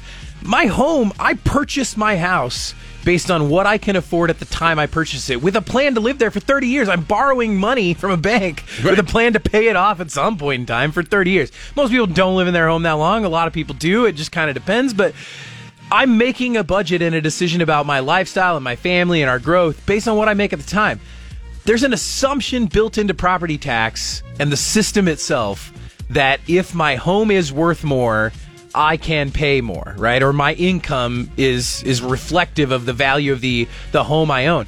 I don't know that that's true in 2023 about a place where you live, right? Where you I bought a house that has enough space for me and my kids and my family. I don't tend to move for a long time. I can't just downsize because somebody will pay more for it now than what I was able to pay for it when I bought it. And I think that there's a conversation that has to be had about that in a similar fashion to what we've had about ag stuff. There's a whole bunch of, I mean, the constitutional structure on valuations and treating property similarly is all. There's, Yeah. there's some things that need to be unwound before You're you can really it is figure a, it out. It is, But it is a has to totally different deal with ag land or commercial property, I guess, because as that value goes up, your chance to have income goes up with it, right? Presumably. Pres- Like, I mean, there's- it may there's still ceilings on types It of not. businesses and- it may not, but presume. Th- That's that's at least a possibility. That does not. ex- It doesn't mean you're getting paid more at your job, your primary source of income. If your house value goes up, you won't realize that until whenever it is down the road Yeah. that you sell your house, assuming the market's still the same as it was right when the when the valuations change. And make no mistake, like a, a business owner has the same issue with like the rising valuation that goes up and my ability to make a profit on the business I own.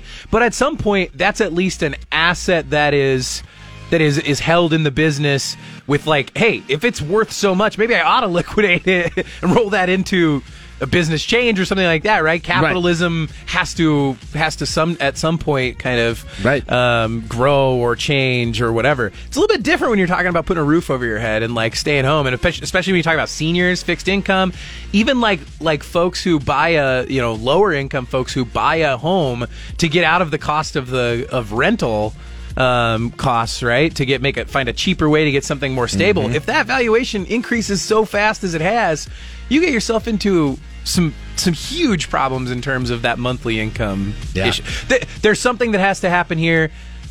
Hopefully, they come up with some sort of an idea or some sort of an Joe approach. talked about just starting at the beginning and then having in an, a regular inflation increase that's standard every year. But the problem is, what about the people who are already, you know, paying what they are paying now who've a house like me for 15 years? You got you have to look. I mean, there's some value in considering that. Like California did this with a constitutional amendment years ago and froze increases at the time of purchase, and then it has a huge jump when it sells, and that's problematic for a property tax system too. You also have to look back at it from the other side, which is why we have it in the first place, so that you can have a sis- consistent and stable tax base for the prov- the government entities that live off that. Your schools, right? Mm-hmm. You don't want all of a sudden you don't want big swings in that tax valuation or those changes uh, with with and real estate's a pretty stable asset. Sales taxes go up and down with the economy.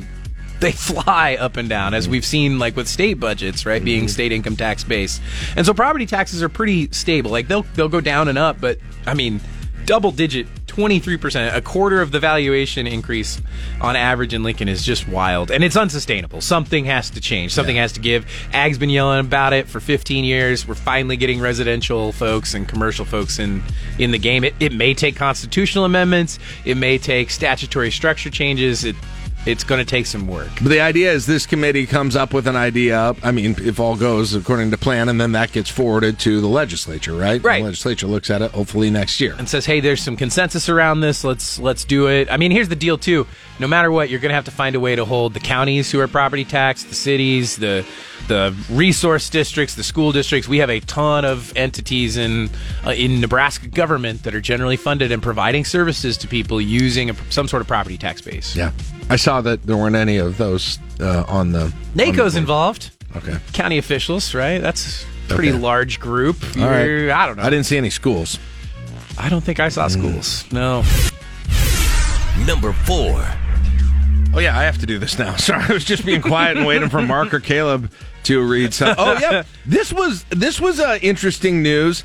Uh, so Redway, this is the new this is the new air airline going out of Lincoln. That's got some pretty impressive prices here. They are adding some more destinations uh, for winter. The carrier is going to say They are at, er, is going to say they did say they are adding winter flights and a winter schedule that will now also include Phoenix and Tampa. All right. So we got more destinations. Um, these apparently uh, these are places that had been asked for. I agree. I I said one of the one of the big the big things I would use this type of a a, a service for a flight for that's affordable is when it's January and February and I'm dying to get out of the winter, which I usually am.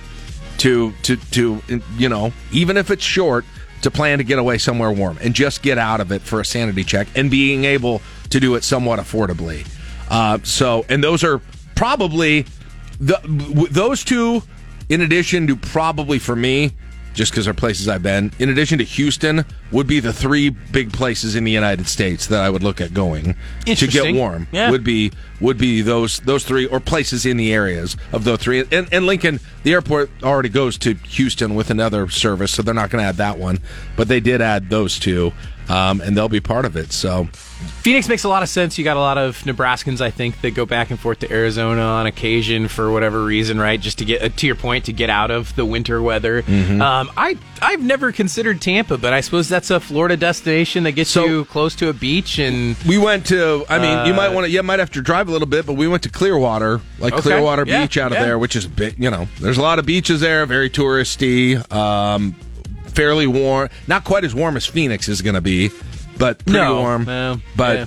but You if you also- want to if you want to go someplace straight up that's warm, Phoenix is the the place to go in January and February. Not the place to go in July, by the way. Well, unless you want record-breaking temperatures over and over again. That Phoenix flight, do you know how many? That Phoenix flight is going to be that is going to be well used. I think. Uh, I think, yeah, I, I think that any of those warm destination flights are going to be super popular and, and opportunities. I mean, we have looked at it. It has not worked in terms of booking something, but the price alone, Jack, if you can swing it for four or five days, right, to go down, come back, spend a weekend, go see somewhere that you've never been before, grab Mhm. a hotel room for on the cheap. You can do a pretty cheap family vacation um, and do something really cool. So Yeah. I think Uh, it's a cool thing the Lincoln Airport's doing. Uh, and um, and by the way, they will go on Mondays and Fridays. So Tampa and Phoenix will go on Mondays and Fridays. Las Vegas and Orlando in the winter will go on Thursdays and Sundays. So you could either do like a really short weekend type thing, or you could, you know, if you've got a, a full week break, you could go Monday to Friday, for instance, or Or you can fly back from like Las, that. go to Vegas from Thursday to Sunday, and then hop on the flight on Monday and head down to Tampa for a week. Yeah, if you're really. And apparently they got one more one more announcement that they say is a draw dro- jaw dropping destination. Now I don't really even know what a jaw dropping I mean, destination yeah. For me would be unless it's like Moscow, but I don't think that'll probably it. Turning Lincoln into an international airport, So- Cancun. I don't like. I've got okay. I've got to get. I don't know if it's a, a winter one either, but places that are not they're not going to yet that they could. Washington D.C., uh, New York City, uh, San Diego, or Los Angeles. California, they don't have They anything, don't have in, anything in California. California. I mean, the San East Diego, Coast. San Diego, Los Angeles, San Francisco. I mean, New York at Christmas would be New pretty York, cool. New York would be another. So I think New York, Washington. Jaw-dropping. It's got to be one of those. New York, D.C., San Diego, Los Angeles. It's uh, got to be one of those four. Well, there's no unless- other one. There's no other place it could be. Not the without Hawaii. going international. Hawaii, Hawaii? but nah, yeah, that's a. If I'm going, if they're sending me an email and offering me a flight to Hawaii for 18 bucks, seven hours on an airplane from Lincoln. I wonder how long it takes to get to Well, Hawaii. just replying to the email. except. Every Nebraskan has a vacation home in Hawaii using Red Uh, they said, and I, you could say something like Miami, but they already have Orlando and Tampa, and I think they were kind of staying away from hurricane season too. You've, you've already Um, the map. As you look at that map, it has hit a lot of southern destinations. California is missing, right? Yeah. California, something in California. Period's missing on the. Are they going to be able to keep this going? I mean, they said uh, the the in the in the press conference and the things that were said yesterday. They've had they talked about had we had a massive month. We're starting to see our name get out there. People are getting familiar with the product. There's been a strong response to it. Was the uh, comment yesterday from Redway? So It's a it is a big move. It's a game changer for Lincoln in terms of being able to get there. The real question, yeah, to Jack is like, is the is the four day, five day touristy type approach is it sustainable? Like, are Right. business travelers able to use this? Maybe a full week in a different city. Maybe that Yeah. works for a business traveler, but you, you just yeah. The other things to note, they are pausing during the winter Austin, Atlanta, Minneapolis, Dallas, Nashville. So they're going to pause those on November 29th for the winter It's like, season. not- so they Christmas bring in in- Nashville ain't so- happening. So they keep so they keep Orlando, Vegas, and then they add Tampa, Phoenix as well. Interesting. Um, which you know, fine by me. Number three. All right, number three on the list. Yesterday, Twitter was ablaze and may not be for the reason that you expect it was uh, when it comes to Husker sports. A tweet by former Husker volleyball player Lauren Stivrins had a picture of current Nebraska volleyball player standing outside a breakfast buffet that looks in the University of Nebraska athletic facilities. And she said, Training table is closed and only football is allowed to eat breakfast here. Make it make sense. And then hashtag Title IX, hashtag women rights, hashtag losing record, and then tagged Husker Nutrition, John Cook, Trev Alberts, Husker Volleyball, Huskers, and Husker Football. The tweet was deleted about an hour and a half later after it was getting a lot, a lot, a lot of attention. University never said anything about this. Nothing from the athletic department, nothing from Trev, nothing from Cook, nothing from Rhule. Nobody said anything about it. There was some reporting. I saw Lauren Michelson said she had heard from a university source that essentially training table was being worked on uh, as it is often regularly before the beginning of the school year. They were doing some upgrades. And so the teams themselves, if they wanted meals, catered them in. Football did it. And the volleyball players were looking at that football meal at the time. So it doesn't sound like kind of a systemic sort of situation here. Um, Cook, uh, and then uh, Stivrins was getting, you know, Stivrins was getting some support. By the way, you had politicians who were Oh, who were making a, a deal out of this. It was Oh. a fast and furious three or four Jeez. hours for Nebraska athletics on Twitter. I mean, everybody from Larry the Cable Guy giving their take.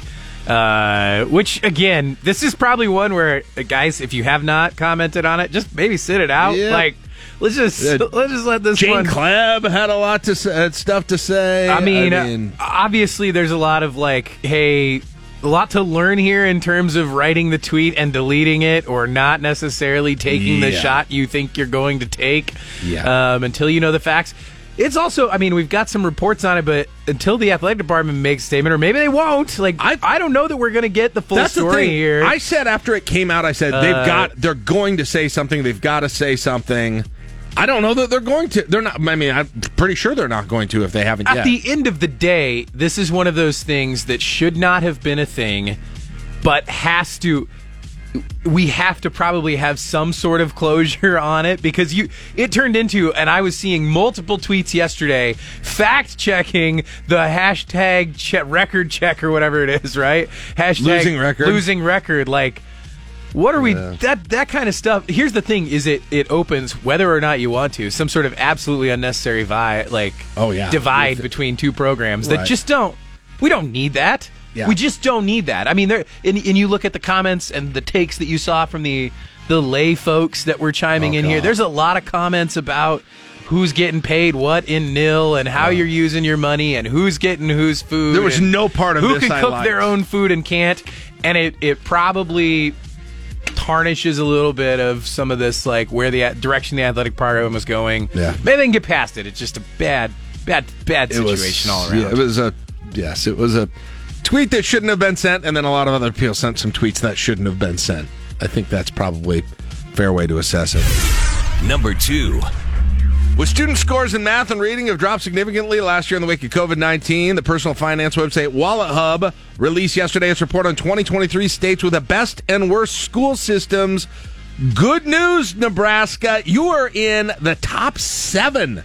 Nebraska is seventh on this list behind Maryland, Connecticut, New Jersey, Wisconsin, Virginia, and New Hampshire. Uh, doing very well in both quality and safety rankings, doing especially well in percentage of licensed certified public K through 12 teachers, number 1 in the nation in existence of a digital learning plan, fourth in the nation in math test scores, fifth in the nation in median SAT score, although I don't know that many people take the SAT here anymore, but nonetheless, Not a ton. I think all, you know every student takes the ACT now. Right. So- Yeah. They're 29th in median ACT score. So um, you know, uh, all the all the discussion, Tim, about schools right now and what's happening in Nebraska schools and funding of Nebraska schools and everything. At least according to this source, uh, things are going pretty well in the public school system as compared to what some other states are experiencing. Number one. And we'll finish it off. You ready to pay with your palm? It seems like all the payment systems are changing quickly. You can tap your card on the machine. You can use your phone to pay. Well, now you're going to be able to pay with your palm.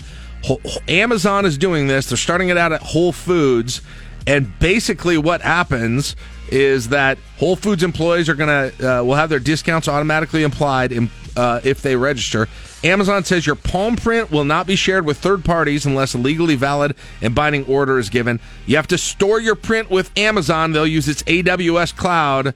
Uh, which has been trusted by governments and healthcare facilities and those sorts of things. But you hand your palm print over, and you're going to be able to go to the credit card machine and or whatever. They have a palm reader.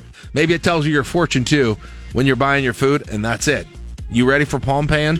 I mean, we, uh, we give these companies every other piece of our information. We might as well give them our fingerprints, right? Uh, I don't know. I'm I'm a big adopter of the tap to pay stuff, right? I don't carry a wallet anymore. I carry my phone with like a couple of cards on it. It's been a huge huge lifesaver for me. I just need everybody to have that, right? Yeah. yes. Yeah, Number get one, rid, get rid of the cards. It's entirely. time to get rid of physical cards entirely. And, and I'm talking to you, DMV.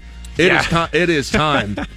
it is time to get rid of the car driver's license because that's the one thing I've got to have my wallet for. If I could get the driver's license on the phone, I would. There's some states that do it. There's a couple of states Really? that allow it. Yeah, you can uh, maybe Arizona or something like that, and then maybe somebody else has it attached to the Apple Wallet. It's time. That's it for your morning drive. Brought to you by Stonebridge Insurance and Wealth Management on KLIN. Cue the Huskers, home and away. Welcome to KLIN. Now streaming live on your Amazon device and at KLIN.com. I will now connect you to the live stream.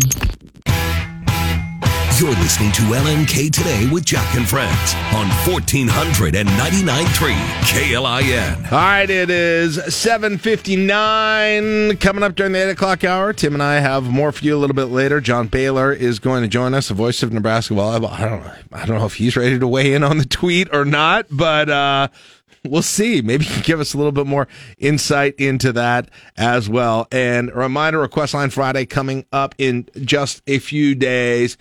We're trying something here. We'll see. We wanted to go back to a theme, and I thought if we are going to be with heat indexes uh, around 110 on Friday, it is time to cool us down. A little audio air conditioning, songs that cool you down. Please, no Christmas songs. That's not what I had in mind, but I am leaving it up to you. So I'm allowing you that room. So we'll see what we get. It's 8 o'clock on KLIN Lincoln. From the Momo people. Join us today during the Jeep Celebration event. Right now, get 20% below MSRP for an average of 15178 under MSRP on the purchase of a 2023 Jeep Grand Cherokee Overland 4xE or Summit 4xE. Not compatible with lease offers or with any other consumer incentive offers. 15,178 average based on 20% below average MSRP from all 2023 Grand Cherokee Overland 4xE and Summit 4xE models in dealer stock. Residency restrictions apply. Take retail delivery from dealer stock by 4-1. Jeep is a registered trademark. You've worked hard for what you have your money, your assets, your 401k, and home. Isn't it all worth protecting? Nearly one in four consumers have been a victim of identity theft. Lifelock Ultimate Plus helps protect your finances with up to $3 million in reimbursement. Lifelock alerts you to identity threats you might miss. And if your identity is stolen, your dedicated US based restoration specialist will work to fix it. Let Lifelock help protect what you've worked so hard for. Save 25% off your first year on Lifelock Ultimate Plus at lifelock.com slash aware. Terms apply. Live from the Momo Pizzeria and Ristorante Studios at 44th and O. Morning radio for the entire capital city. This is LNK Today with Jack and Friends on the voice of Lincoln, 1499.3 KLIN. All right, greetings. Welcome back. 810, 76 degrees in the capital city. Dew point check, 71. All right. Going to continue to uh, go up today. I don't think that rain is going to get us. I think it's going to be to the north of us. So I don't know if you were cheering for it or not, but thought maybe we might get eh, eh. Ah, there's a little bit of a new, bit of a new small system developing just to the northwest of Grand Island. If that thing keeps going south, we might get, you know, the typical 0.03 inches uh, that we like to get here in Lincoln every once in a while, but I don't think it's going to be anything real significant. So, anyway, hot weather coming. Hey, one thing, uh, Tim Hruza's in today with me. Uh, one thing that we have not yet talked about, which we did get into, obviously, um, uh, yesterday on the Yeah. show pretty significantly, um, but is is uh, the changes in the Lincoln Police Department and updates yesterday. And the update yesterday was that uh, the acting chief. Uh, Michon Morrow talked to the press and uh, at the at the briefing, which we, we kind of thought might might happen. Um, we had some of our people there, uh, but Tim and I have also been, you know, taking a look at the the newspaper account of this by Andrew Wegley, uh, which which is which is interesting. Yeah, and- yeah. and- this this story, I mean, yeah, this is some. I think the description I used is some very ripe reporting. Here. So, So- yes, so she she the, the the way that this this piece, you know, uh, listen, I'm I'm I'm I'm just passing along, but right away this piece talked about how um, acting chief Michon Morrow talked about how this isn't an I world. This is these are direct quotes from her. This isn't an I world. I understand in our apartment everything we do, we do as a team. I frequently like to say that law enforcement is a team support. Um, uh, th- then she also uh, said a little bit later in this, um, talked about that she will be, uh, she and the department command staff will be evaluating decisions that we've made and understanding the impact those deci- decisions have had. Now, in the reporting, Andrew said that she was referring in part to Ewins's decision to reduce LPD's daily media briefings to the three days per week schedule. I assume what he means there is that was in response to a question about that, most likely. Uh, it, So- it seems possible. It also seems pretty obvious, Right. right, just based on timing. but but talked about uh, and and the Wegley article talked a lot about how she said if there are changes, it's going to be made with the entire leadership team. Uh, but she also wanted to make clear that she wasn't casting the former chief in a negative light. She also said, "I want to make sure that all of our communications are open and not siloed within any area of our department." I'm not suggesting that it has been, just that just that this is the way I approach leadership. Uh, that we want to be working together. Um, we here's what here's what Andrew said. He said, though she was careful not to deride Ewins, whose name she didn't say amid her brief comments to reporters Monday, her emphasis on collaboration was itself a break from how Ewins publicly presented her own leadership style. And then Wegley went on to say the hottest paragraph in the entire piece. he says Ewins has had recently framed several department policies, including LPD's procedure for the release of body cam footage, identification of officers involved in shootings, as decisions that came down to her own discretion, and even her public statement on her resignations. Ewins referred to the department's employees as quote my officers end quote. Um, and so, I mean, the piece is drawing a, uh, I mean, drawing a clear distinction in terms of the tone yesterday and the tone prior to that under under Ewins. I don't know. I- I mean, it's hard without being there and without knowing more. I don't know how much that was intended uh, by the new acting chief. I think people can draw their own conclusions from that, but the way it was presented in this piece made it look like it was kind of a, a nod and a wink. To, Uh, to all if of it, if it wasn't incredibly obvious there, the the article here, and and that's where like I and I don't know the reporter at all, but there's a very clear juxtaposition of leadership before, and then also kind of a peek into maybe some of the things that we talked about and speculated about a little bit yesterday when discussing this. Right? It all it all came about pretty quickly in the wake of the decision to cancel the media stuff. Um, very clearly then being a unilateral decision sort of from the top down which does not appear to be the way that some of the lower level at leadership at LPD wanted to see it. Definitely not, you know, the current acting uh, chief here in her comments is suggesting. Well, she didn't not- say that. I mean, yeah. I mean, she didn't say. Oh, okay, well, let me ask so you we're this. gonna we're gonna focus all of our comments on a team approach right? And then the the reporter assume just that could have applied to, to lots the of things. on unilateral decisions without having input from others. Well, if I had to guess, I, I think there probably were lots of those, perhaps, that rankled some people within the department. Now, maybe the last one was. Uh, I, I honestly, I mean, I can tell you, I don't really know what what, I- what people thought about what what LPD, the rank and file LPD, thought about the media briefings. They may not have cared about that. I don't. I honestly don't know, or they may have. But let me ask you this: How soon do you think they're back to five days a week? And are they back to five days a week For briefings? Yeah. Yeah, I bet they get How, back there. how quickly do they reverse that? Next week? We'll see. I kind of agree. I mean, I, I, I kind of agree, but Ne- next week at the latest, if not if not today, I don't know. um, but uh, you, again, it's I, I don't know if if if this piece was written with more knowledge from the Well, inside. I assume that this person has that this this reporter has some sources probably, but but what's happening kind of in this piece is a picture is being painted of a hey we don't really want to say it but this is going to be really different There is definitely a picture being painted here, and that's where I'll say too. Like, uh, read the read the rest. Of, like two par, you go two paragraphs down, and it, there's quotes directly from uh, Ewins's leaving statement. Right. So there's the quote here where the and even in her public statement on her resignation, Ewins referred to the department's employees as quote my officers. But you go read that actual sentence.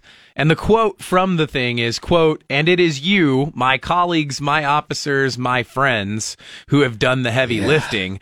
So there's some context there that's pulled out to highlight my officers. Right. I that mean- that is not attributed to any source necessarily. So is if there's a reporter here that's picking out the my officers thing and saying like, well, and look, she even said it that way. that sounds worse in the story than it does in the it- context It, reads to me as if someone highlighted the oh, and she Yes. referred to us as her officers. Yes. And, and Yes. that's that reads to me like you've got somebody on background who's highlighting that piece. The reporter then states it out and then gives the full context, which I don't think is as vitriolic, but it clearly points to, and that's where I say this entire piece is painting a picture of some sort of top-down leadership or top-down approach that was not necessarily appreciated Which- by the lower level, by the by the lines, the front line work. And if you know, that's the case, officers. it doesn't surprise me at all. No, it doesn't no, no. surprise me one just- iota if that's what had happened and this reporter had heard from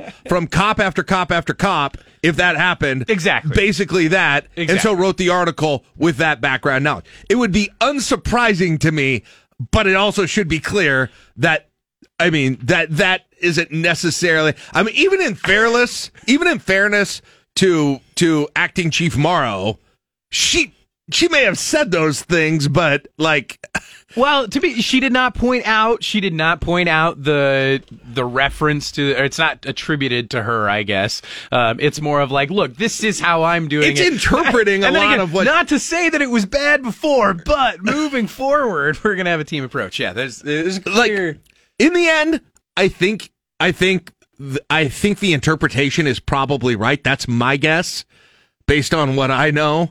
But you come away from that article thinking that there was more directly being said than actually was. Does Yeah. that is that fair? Yeah, yeah, absolutely.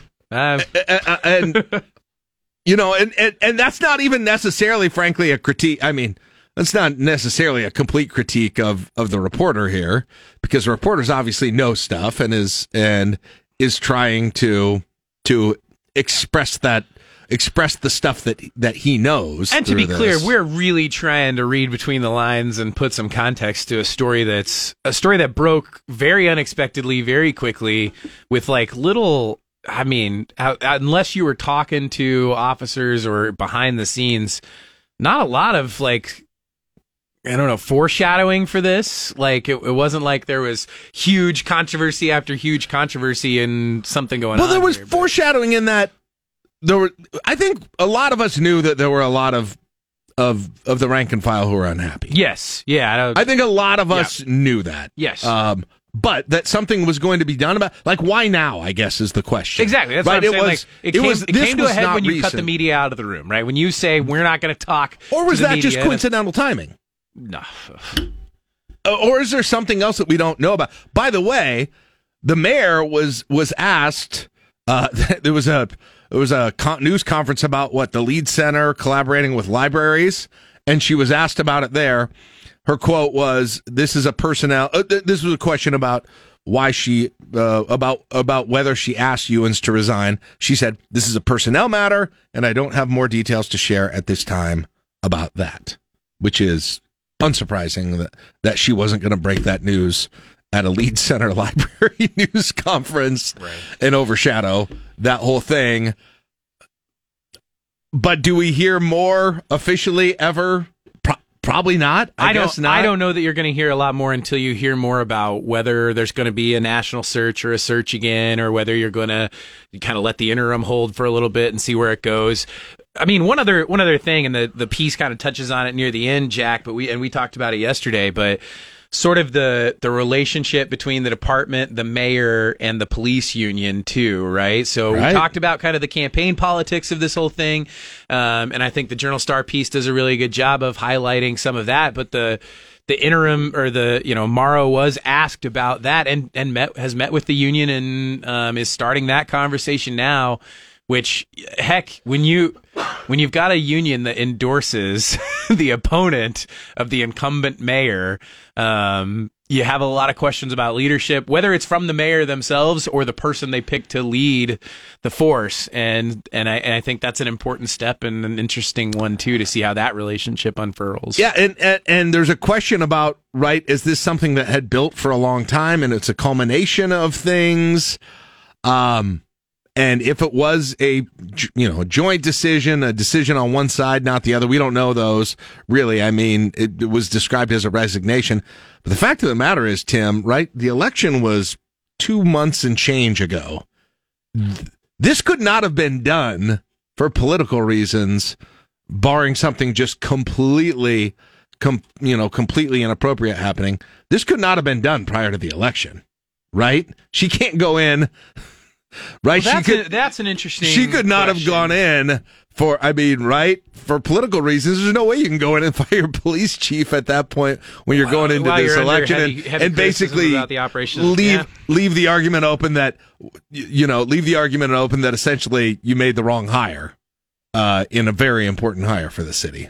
Yeah, I mean, you, you, well, you don't make any big changes during a heated election No. like that. You don't No, no, make any no. big announcements unless you absolutely have no choice. So Yeah.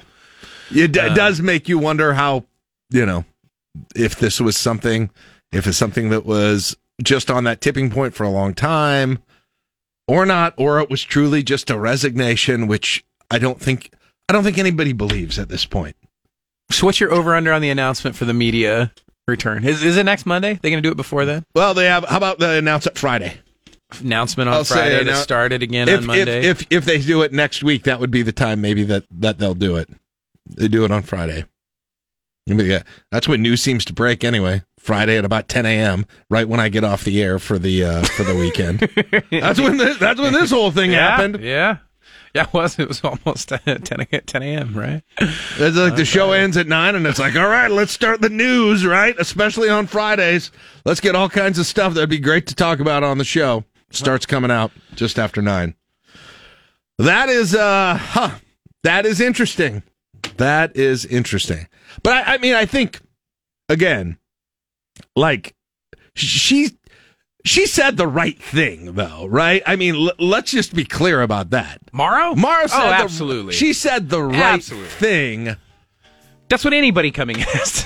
Like you gotta, you gotta say, you gotta, you gotta talk like you're riding the ship. You gotta not- you can't hang the last person out to dry, but you gotta make clear that there's going to be a change in the approach and the leadership and attitude and all. That. At least on the record, she did not say in their press remarks that Ewins used my officers in the press release. That came from the story. Uh, yeah, no. Just for the, I mean, just, for the record, that is that is attributed the the highlighting that fact is attributed to the reporter, but there's no way that happens without some background. Yeah.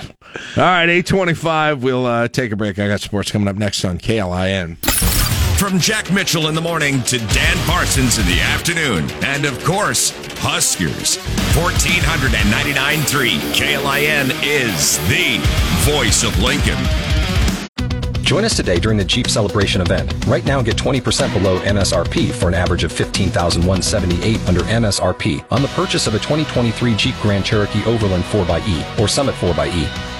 Not compatible with lease offers or with any other consumer incentive offers. 15,178 average based on 20% below average MSRP from all 2023 Grand Cherokee Overland 4xE and Summit 4xE models in dealer stock. Residency restrictions apply. Take retail delivery from dealer stock by 4-1. Jeep is a registered trademark.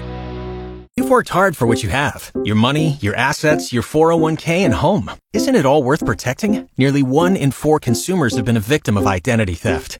LifeLock Ultimate Plus helps protect your finances with up to $3 million in reimbursement. LifeLock alerts you to identity threats you might miss. And if your identity is stolen, your dedicated US-based restoration specialist will work to fix it. Let LifeLock help protect what you've worked so hard for. Save 25% off your first year on LifeLock Ultimate Plus at LifeLock.com slash aware. Terms apply. Waking babies in the North Bottoms and then helping them ace the ACT since the 90s. It's the voice of Nebraska volleyball, John Baylor. All right, welcome back. 835, 78 degrees in the capital city on KLIN. Glad to have you back with us. And unfortunately, yesterday, uh, Nebraska Athletics, I don't know, I think we need to play some games pretty badly, but uh, Nebraska Athletics in the news because of uh, uh, tweets and responses to tweets and uh, a whole lot of things going on. And uh, John Baylor, who is part of none of it, uh, joins us right now. He just calls the games. Good morning, JB. How are you doing today? Well, I'm trying to figure out what life is going to be like now that it's no longer called a tweet. I think it's called an an X message or That's something. That's true. yes. Yeah. I don't know what the actual act, I don't know what the actual verb is going to be, but yes. Uh, rebranding. These journalists, like, you know, they get a really fancy undergraduate degree. They maybe go to Northwestern or Columbia to get their graduate degree, and then they're told by their bosses, "Hey, cover this story. Twitter is changing its name to X." And while they're taking the subway to try to get to the decision makers and figure out what this is all about, or just to read the lame press release, they're everything thinking to themselves, "How did I get here in my life?" Yeah. Yeah. You believe the coverage this had. This is when we changed our name from John Baylor Prep to On to College. Nobody cared. And, oh, I can't go to it. So and say, "Oh, it's now called X." Well, I guess there were 25 other letters, and he went with that one. Although, you know, I'm still the guy who can't, I still call, uh, I still have a hard time not calling that old, uh, that old highway that runs through the south part of town, Highway 2. It's not called that anymore. Uh, I have a hard time not talking about Lincoln General Hospital, which hasn't existed for years. Uh, I put Zenith rather than LG. right, right. I when when my internet is working, I call Cablevision. Uh, you know. It's like, oh, tell you, bunch of jerks. Cable's not working. Give me the Alltel guy. I still call it Picante. Everyone else goes with salsa. Uh, I still, I, I was at a, I was at a Lincoln Saltdogs games, uh, Lincoln Saltdogs game years ago at Haymarket Park when it was still relatively new, and they had a, they had an Alltel sign in the in the outfield, and uh, the the outfielder was going back to try and make a catch at the wall, and ended up being a home run, and he runs into the wall and the Alltel sign and falls over, and the guy behind me just like sort of matter of factly said, "Well, that's the fastest response anybody's ever got from Alltel," and I about fell over. it was Figuratively, we've been through that with Alltel on a regular basis. uh, that was uh, It's tough to change names, but apparently uh, there's concern that the Husker volleyball team has not had access to food. Yes. Me everyone's minds to rest that everyone's concerns can now be eased. They have been eating well. Okay, that's good. Do you? I mean, the, there. Yes, there, there's been no. There was this tweet was sent out, and and for those who don't know, former player Lauren Stivrins. I don't even know if she's there. I don't know if she's in town. I don't. I actually don't know any of that. Maybe you. You do. working out. She's coming off an injury, so she's probably working out Yeah. with the team and and uh, was hungry. You know, who's not hungry? I've been hungry in the morning. She just goes over to the training table, gets some food, and apparently there's food out there, but it's just for the doggone football team. Right. Uh, Actually, training table was closed. I think that it was closed from what I understand from hearing from other people. That's closed regularly. Uh, this time of year, they're kind of getting ready, amping up for the season, and so I don't know. Evidently, evidently, JB, the the teams kind of cater in some own their own food if they need it. Football team did it. It wasn't available to the volleyball team, from what I understand. Do you know anything more than that? Uh, not a whole lot. I got to tell you, what I try to do is uh, avoid the uh, the den of outrage that is Twitter. You know, I, it's amazing. Uh, you, you can actually go through your day enjoying it. You just have to stay out of that dumb social media deal. But um, I heard about it, and uh, I think now all is well. Okay. All right. Nothing. No. Nobody else said anything. The tweet was deleted about an hour and a half or so after it was. Uh, Lauren deleted it. Uh, no, there was no statement. No, Cook didn't say anything. Uh, Trev didn't say anything. Rhule didn't say anything. Nobody said anything about it. So uh, evidently, there isn't a significant problem here. Maybe just a misunderstanding. I don't know. And just to be make this official, I currently am not saying anything either. Yeah, I But, can tell. I I, uh, I think uh, there was a miscommunication that apparently training table was closed for that week, um, and so then the football team made its own arrangements, and then the volleyball team didn't realize, and they thought the suit was for everybody, and then apparently they were told no, just for the football guys. And I think now all is again, all is returned to normal, and games and practice begin soon, and everyone has all the food I think they need. Okay. Is the uh, I, I, I- just more general, not specifically with with this with this situation, but uh, I, I I assume, I hope, I don't know, I assume, I hope that uh, the volleyball team just kind of given given their their situation, their success, their importance to the university, uh, generally is generally is is is treated treated well. I hope, um, and and treated like an important part of the athletic department. Uh, yeah, let's uh, you know we get nice uh, travel accommodations we always have, and the the you know the the, the uh, yeah we, we get to use Memorial Stadium when we want to use it to go play games, and um, you know this twenty million dollars was spent to renovate Devaney Center back in 2011 and 12, so the team could move out there. Yeah, the the volleyball team has been the beneficiary of a lot of investment. But to, to be serious here, what what I think triggered a lot of interest is is uh, that this on the face looked a little bit like that famous tweet of a couple of years ago when a woman who was at the uh, playing for a team at the women's basketball final four, I believe it was in San Antonio, uh, uh, posted a photo of how they had a couple dumbbells, but then at the men's final four they had like a full weight room Right. all set up for the men's team. Well, that photograph, that juxtaposition between the accommodations and the weight room accommodations for the women at the Final Four versus the men, has just is a is a comparison that just keeps on giving, and it really has triggered uh, true focus on why don't women's sports in you know thir 50 years in Title IX get the same kind of investment that that men's sports do. And historically, I think uh, there are lots of reasons, but one is that well, the fan bases aren't quite as large, the revenue isn't quite as great. Well, if you don't invest in it as much, you know, how will you ever know? And I, what we have seen is, you know, Caitlin Clark and I will get 10 million viewers for the Final Four uh, for women's basketball and uh, volleyball. We've had two million, but we've never been on network TV, and that's going to happen this December. I anticipate at least three million are going to watch that. We're going up against the NFL on a Sunday in late December, but um, look, there women's soccer is uh, a global phenomenon. Um, look, uh, if you invest in something, it's a great product. There are going to be a lot of fans. Now, will there ever be an equivalent of the NFL in, in women's sports? But there, probably not. But there's there's there's no equivalent in, in men's professional sports to the NFL, except for maybe soccer or Formula One, basically. So uh, it's just it it uh, on the face of it, people are understandably sensible, sensitized to any appearance of women not getting the same investment that, that men have enjoyed uh, for decades. Well, But- right. And there's a miscommunication. I've got no doubt that it ha- yeah, I've got no doubt that it happens and and the, the the bummer of the whole thing is that when it's, you know, when when it is just something more something that's a lot more uh, benign than than that or uh, it and it's identified as that that sort of waters down when it really happens. Uh, And- and so let me that just- let me- you let me be clear. Like the women's basketball Final Four, 10 million fans. I mean, that's five times a college, a normal college football game.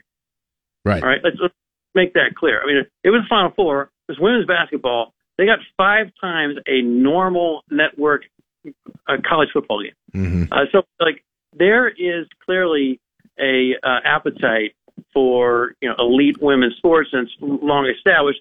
And you know, women are tired, you know, of, of not getting the investment historically that men have gotten, and, and that's changing, and that's changing for the better. So, Yeah. um, this was just a miscommunication. I, I, I, speaking. Okay, moving more on to the the sort of you know the growth, those sorts of things. It was interesting. John Cook had some comments this week. He said, "Hey, they're looking at a, a deal in 2024 um, that would be uh, uh, basically. It sounds like a, a tournament here in Lincoln that would probably be held, according to him, at Pinnacle Bank Arena and maybe televised on on Fox." Uh, if if that is truly something that could materialize, where you're getting on, I, I assume he means Big Fox for this thing, a tournament in Lincoln. What kind of a jump? I mean, what kind of a jump is that for just the availability of those kinds of of slots and events on television wise? Uh, volleyball being on network television, that's pretty unusual. And during the regular season, extremely uh, unusual. And I remember, way back in the late uh, 2010, so 2017, 2018, the Big Ten established that women's volleyball had the third most viewers uh, of, of any sport in the in the conference. So the Big Ten network was tracking viewership. You had football, of course, number one, men's basketball number two, and right behind men's basketball was women's volleyball. And at the time, it was a bit of a surprise. And so we go from that, where you've got Big Ten network executives surprised at women's volleyball viewership numbers, to here we're now five years later, and the coach in Nebraska is talking about putting together a made for television, a made for network television. It's probably going to be a, one of the sports networks. Fox. It's probably not like the big channel, but what remains to be uh, you know, probably a, a group of four teams that comes in for a, a made for TV tournament. So TV wants to be a part of volleyball now. There, there are some drawbacks that volleyball faces, and that is you never know how long the match is going to be. Whereas with softball, you do. With basketball, you do. So that's a drawback. But otherwise, I mean, volleyball's got everything that uh, uh, a television viewer would want with, you know, all the action and the drama and athleticism. So it, it's finally getting its attention. And, and if you look back historically and you wonder, okay, what's taken so long? Well, part of it is that all these, uh, the NCAA effectively chose women's basketball as uh, the women's sport they're going to invest in. And there, there were a lot of reasons for that, I think. And one is that Title IX has often been interpreted to be a, you know, you have to have treat um, comparable sports equally. Well, volleyball doesn't have any comparable Right. sport. Well, women's basketball does. Secondly, most of the leaders of the NCAA at the time for the last, you know, multiple decades were men. Well, they understood the game of basketball. They didn't really understand the game of volleyball. So I think there are a lot of reasons. Plus, you know, the issue of time. Like you go four or five sets, uh, you, you know, this thing's going to go longer than anticipated. So Yeah. um, you put it together, basketball, women's basketball got a ton of investment and attention. I mean, real money that volleyball never saw. They had this huge advantage, and now volleyball is is catching up, and we're going to find out, you know, just what kind of national and you know, you know, continental appetite there is for volleyball viewership because network TV is showing interest. Yeah, Brent and uh, Brent Wagner, by the way, who he did the Q and A with with uh, John Cook, where, where he had that little nugget about the tournament they're looking at next year. He he had the numbers too. Uh, just give you an idea, if you go on ABC, you're in 123 million homes as opposed to ESPN two, where the final match has been in the past. That's about 72 million homes. So it's not quite twice, but almost twice as many people have access. I mean, it still makes a. I know uh, most most of us, a lot of us are you know have cable, watch these sorts of things, but boy, it's still still a lot, a lot, a lot of households in the United States still rely on the broadcast channels, um, uh, and and don't have those cable channels. More and more every day, people are cord cutting. Yep. People are Yeah, that's true. That's true. The, it. Yeah, it may be. It may not be that they don't. You know, it may not just be a lack of resources. It may be a situation where they have the antenna up, they got Netflix, right? They got Amazon Prime, and that's all they're doing, right? They're they're, they're just watching the streaming stuff. So paying for Lifetime, or and the next time I watch a Lifetime movie is the first. And I'm paying for all these deals. I have no idea what's going on. Uh, whenever I, I accidentally get on one, they're trying to sell me pots and pans. Uh, hey, I got this. Just came out. Switching over to to uh, football, uh, which was second in the discussion here, just for the record. Uh, Big Ten, Big Ten media has voted on the preseason poll. It has just been released within the hour. Nebraska fifth in the West. Your West predicted order of finish by the media. Take it with a grain of salt. like, like being overlooked. I like being the hunter, not the hunted. Yeah, number one, Wisconsin. Number two, Iowa. Number three, Minnesota. Number four, Illinois. Number five, Nebraska. Number six, Purdue. Number seven, Northwestern. Your Well, reaction? Uh, my reaction is that I hope that uh, this year Northwestern will have no football players forced to be hazed while naked. Uh, so that would be helpful. Uh, number two is, hey, uh, low expectations are helpful. Uh, no one's, no one's. You know, sometimes you have a little unearned bravado in years past. You know, so this time is uh, True. You know, uh, genuinely you know, look at each other in practice and say, "Look, no one thinks much of us. Let's go prove them wrong." Yeah. I, I in the past is, you know, that's who we are. You know, people overlook us, right? They they, uh, they underestimate us. And look, for what a decade, you know, the two men who who ruled late night were from the state of Nebraska, Dick Cavett from Lincoln High and Johnny Carson from Norfolk High School. I mean, don't overlook people from this state. Don't overlook our our athletic teams. So uh, uh, let's pleasantly surprise ourselves and, and these uh, naysayers. Yeah. Yeah, absolutely. Um, by the way, you mentioned the, the Northwestern thing. God, that keeps. I mean, it's it's another lawsuit every day now. Um, what latest on that? Well, we we've got. Well, I mean, a volleyball player is now sued. Um, so uh, she she is uh, saying, and she's staying anonymous. Uh, this is the first female athlete that came forward, but she filed a suit on Monday naming Northwestern, the president, the former president, the board of trustees, blah, blah, blah, all, all kinds of these, including the head volleyball coach.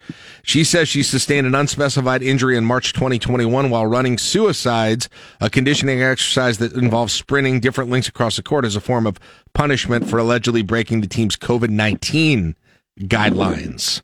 The oh, captains were allowed to choose the punishment. This is, I mean, that's a different thing. That's a different. I I mean, I, we can debate that on its own merits, but that sounds like a little bit of a different thing than is al- alleged in the football. Playing middle school basketball, if, I could have filed suit for every suicide I had to run, I never would have been out of the courtroom. Yeah, yeah, we we suicides all the doggone time. yeah. At, at some point, you got to decide. Okay, what's a reasonable expectation of a college athlete who's getting a free education plus NIL, and what is you know abuse, right? Emotion, otherwise, and I don't know all the details. Yeah. Just for if if my daughter wants to go to Northwestern, she's got about a seven percent chance, uh, and if she gets in, well, we have the uh, privilege of paying eighty five thousand dollars a year. Okay. Whereas a kid who gets to play on the volleyball team not only goes for free, gets all of this gear, probably gets some NIL stuff, gets six thousand dollars a year on top of that. I mean, this is, I mean, if you're going to file a lawsuit, it better be real because come on, um, you've got a pretty privileged gig. Yeah. Uh, uh, yeah, it's and it's hard. It's really hard to comment without knowing the details. But that's just the initial media, media reports. This is all you know. Right now is we're we're we're, we're speculating. We don't know what's going on, but it's one thing to go to like Middle Tennessee State and be ticked off. It's another to like go to Northwestern. I mean, come on. Right. These are, this is, I mean, there are like 20 schools in the country at most that reject more than 90% of their applicants off the street. Here's what I still, uh, uh, here, John. Here's what I still can't believe though. The the president, the the, the president here, uh, Schill is his name. Um, who's you know I- I- Ivy a lawyer, Ivy League trained, all of these things. He's issued written statements. He's not yet stood up and and publicly, you know, in person addressed this, taking questions, anything. Yet Big Ten Media Day starts for football starts the day after tomorrow. Starts tomorrow actually. And they're going to bring their interim head coach up to be the first person that I'm aware of in the whole university system to actually face the media's questions. And it's going to be this interim coach who got there in January as a defensive coordinator. he Um, can talk days at North Dakota State. Let me let me tell you what life was like back in Fargo. I mean, how is this president? How is this president not having? I I can't believe some of that stuff. Look, everyone has a uh, X account. Everyone has social media, so everyone is now their own journalist, and uh, they they have an audience. And the president of Stanford just resigned. The president Yeah. of Texas just resigned. Uh, clearly, this gentleman from Northwestern, although he hasn't been there very long, and maybe that's why he's he's, he's in a precarious spot. This is a tough job. You got so many constituencies, and And look, we're in an era of outrage, right? I mean, if you haven't been ticked off in the last 24 hours, you haven't been watching Fox. I mean, you got, you got to get checked. I mean, come on. I mean, I, I got guys Or reading Twitter. Yeah. if they could, if it were legal, they'd be you know, they'd be like ramming right in my backside because I'm like coasting into red lights. I mean, people are angry. I had a woman driving it was a month ago, and she's flipping me off. I'm like, it's a middle aged woman. Give me the finger for driving it. I'm a good driver. Don't even anyone's start. Now, I've got a conflict of interest when I say this, but don't even start. I'm gonna stop. My point is that everyone is ticked these days. I mean, every you know, gas prices go up. Everyone's angry, and they blame the White House. It's like the White House doesn't have much impact on the price of gasoline, but everyone needs to find a scapegoat, right? Everyone's got to be angry. And of course, now gas prices have come down. No one, no one credits the White House because the White House doesn't have much to do with it. Um, so it's, it's, folks. I mean, dial it back. You know, enjoy the journey. Uh, look at the border. If you want to get a sense of how privileged we are, look at the Rio Grande. I mean, you got people giving up everything to have a, you know, uh, a chance at the American dream. Um, it's just sad. And I'm not blaming people too much. I'm blaming the media. I'm blaming all these pundits, profiteers who make money dividing us and weakening us and uh, trying to convince us we all hate each other we don't we don't share a lot of uh, common principles and values and and it's really sad and it's changed in our life. It's changed in a generation and we are vulnerable. We're vulnerable to all sorts of stuff right now, whether it's foreign invasion and internal enemies, and uh, that was never the case. You know, we used to do big things as a country, and and now uh, it's a lot of me, me, me, and it's a lot of outrage. And when you whip people up, you know, for months and months and years and years and years, you know, you, at some point you pay the piper. And uh, anyway, it's Yeah. uh, it's a tough job, and it's tougher than ever. And, and in some cases, these folks deserve to have to step down, but uh, it's a lot different in the old days where, you know, presidents of universities uh, would, would sit, you know, uh, in those positions for, you know, close to a decade. Yeah. Well, uh, that's a depressing way to end this whole thing, but we'll pick it up next week, hopefully with a little bit less depressing You got, you got to identify challenges to be able to, to be able to fix them. All right, JB, uh, good to talk to you. We'll uh, we'll catch up next week. Have a good one. All right. Hack attack. There you go. John Baylor, voice of Nebraska volleyball. It's 856 on KLIN. You're listening to LNK Today with Jack and Friends on 1499.3 KLIN. All right, welcome back. 78 degrees in the capital city. Just another check of that radar I mentioned before. Yeah, maybe a little bit of hope of some precipitation coming our way. And that system in that's going through Grand Island right now. Uh, it's kind of dissipating, but if it stays on its track, might just get that little spritzing of rain that we've we've seen here over the course of maybe the next hour and a half or so. But I do want to make sure people are weather of the weather aware of the weather situation. That heat advisory now goes until Friday night. That's July 28th. It goes into that. And in terms of when it is going to be the hottest out there today, well, when it usually is, late afternoon heat index, four o'clock, five o'clock, six o'clock, 102, 103 range. So obviously, if you're going to be doing outdoor activity there at that point, get plenty of water. Be careful. You know the drill on that whole thing and stay cool. All right. We'll be back here tomorrow. Wednesday is uh, What Chap Shot Wednesday. Tim Hruza is going to join me again, scheduled to be joined by John Bishop as well. So we will be busy with all of that. And uh, that's what's coming up.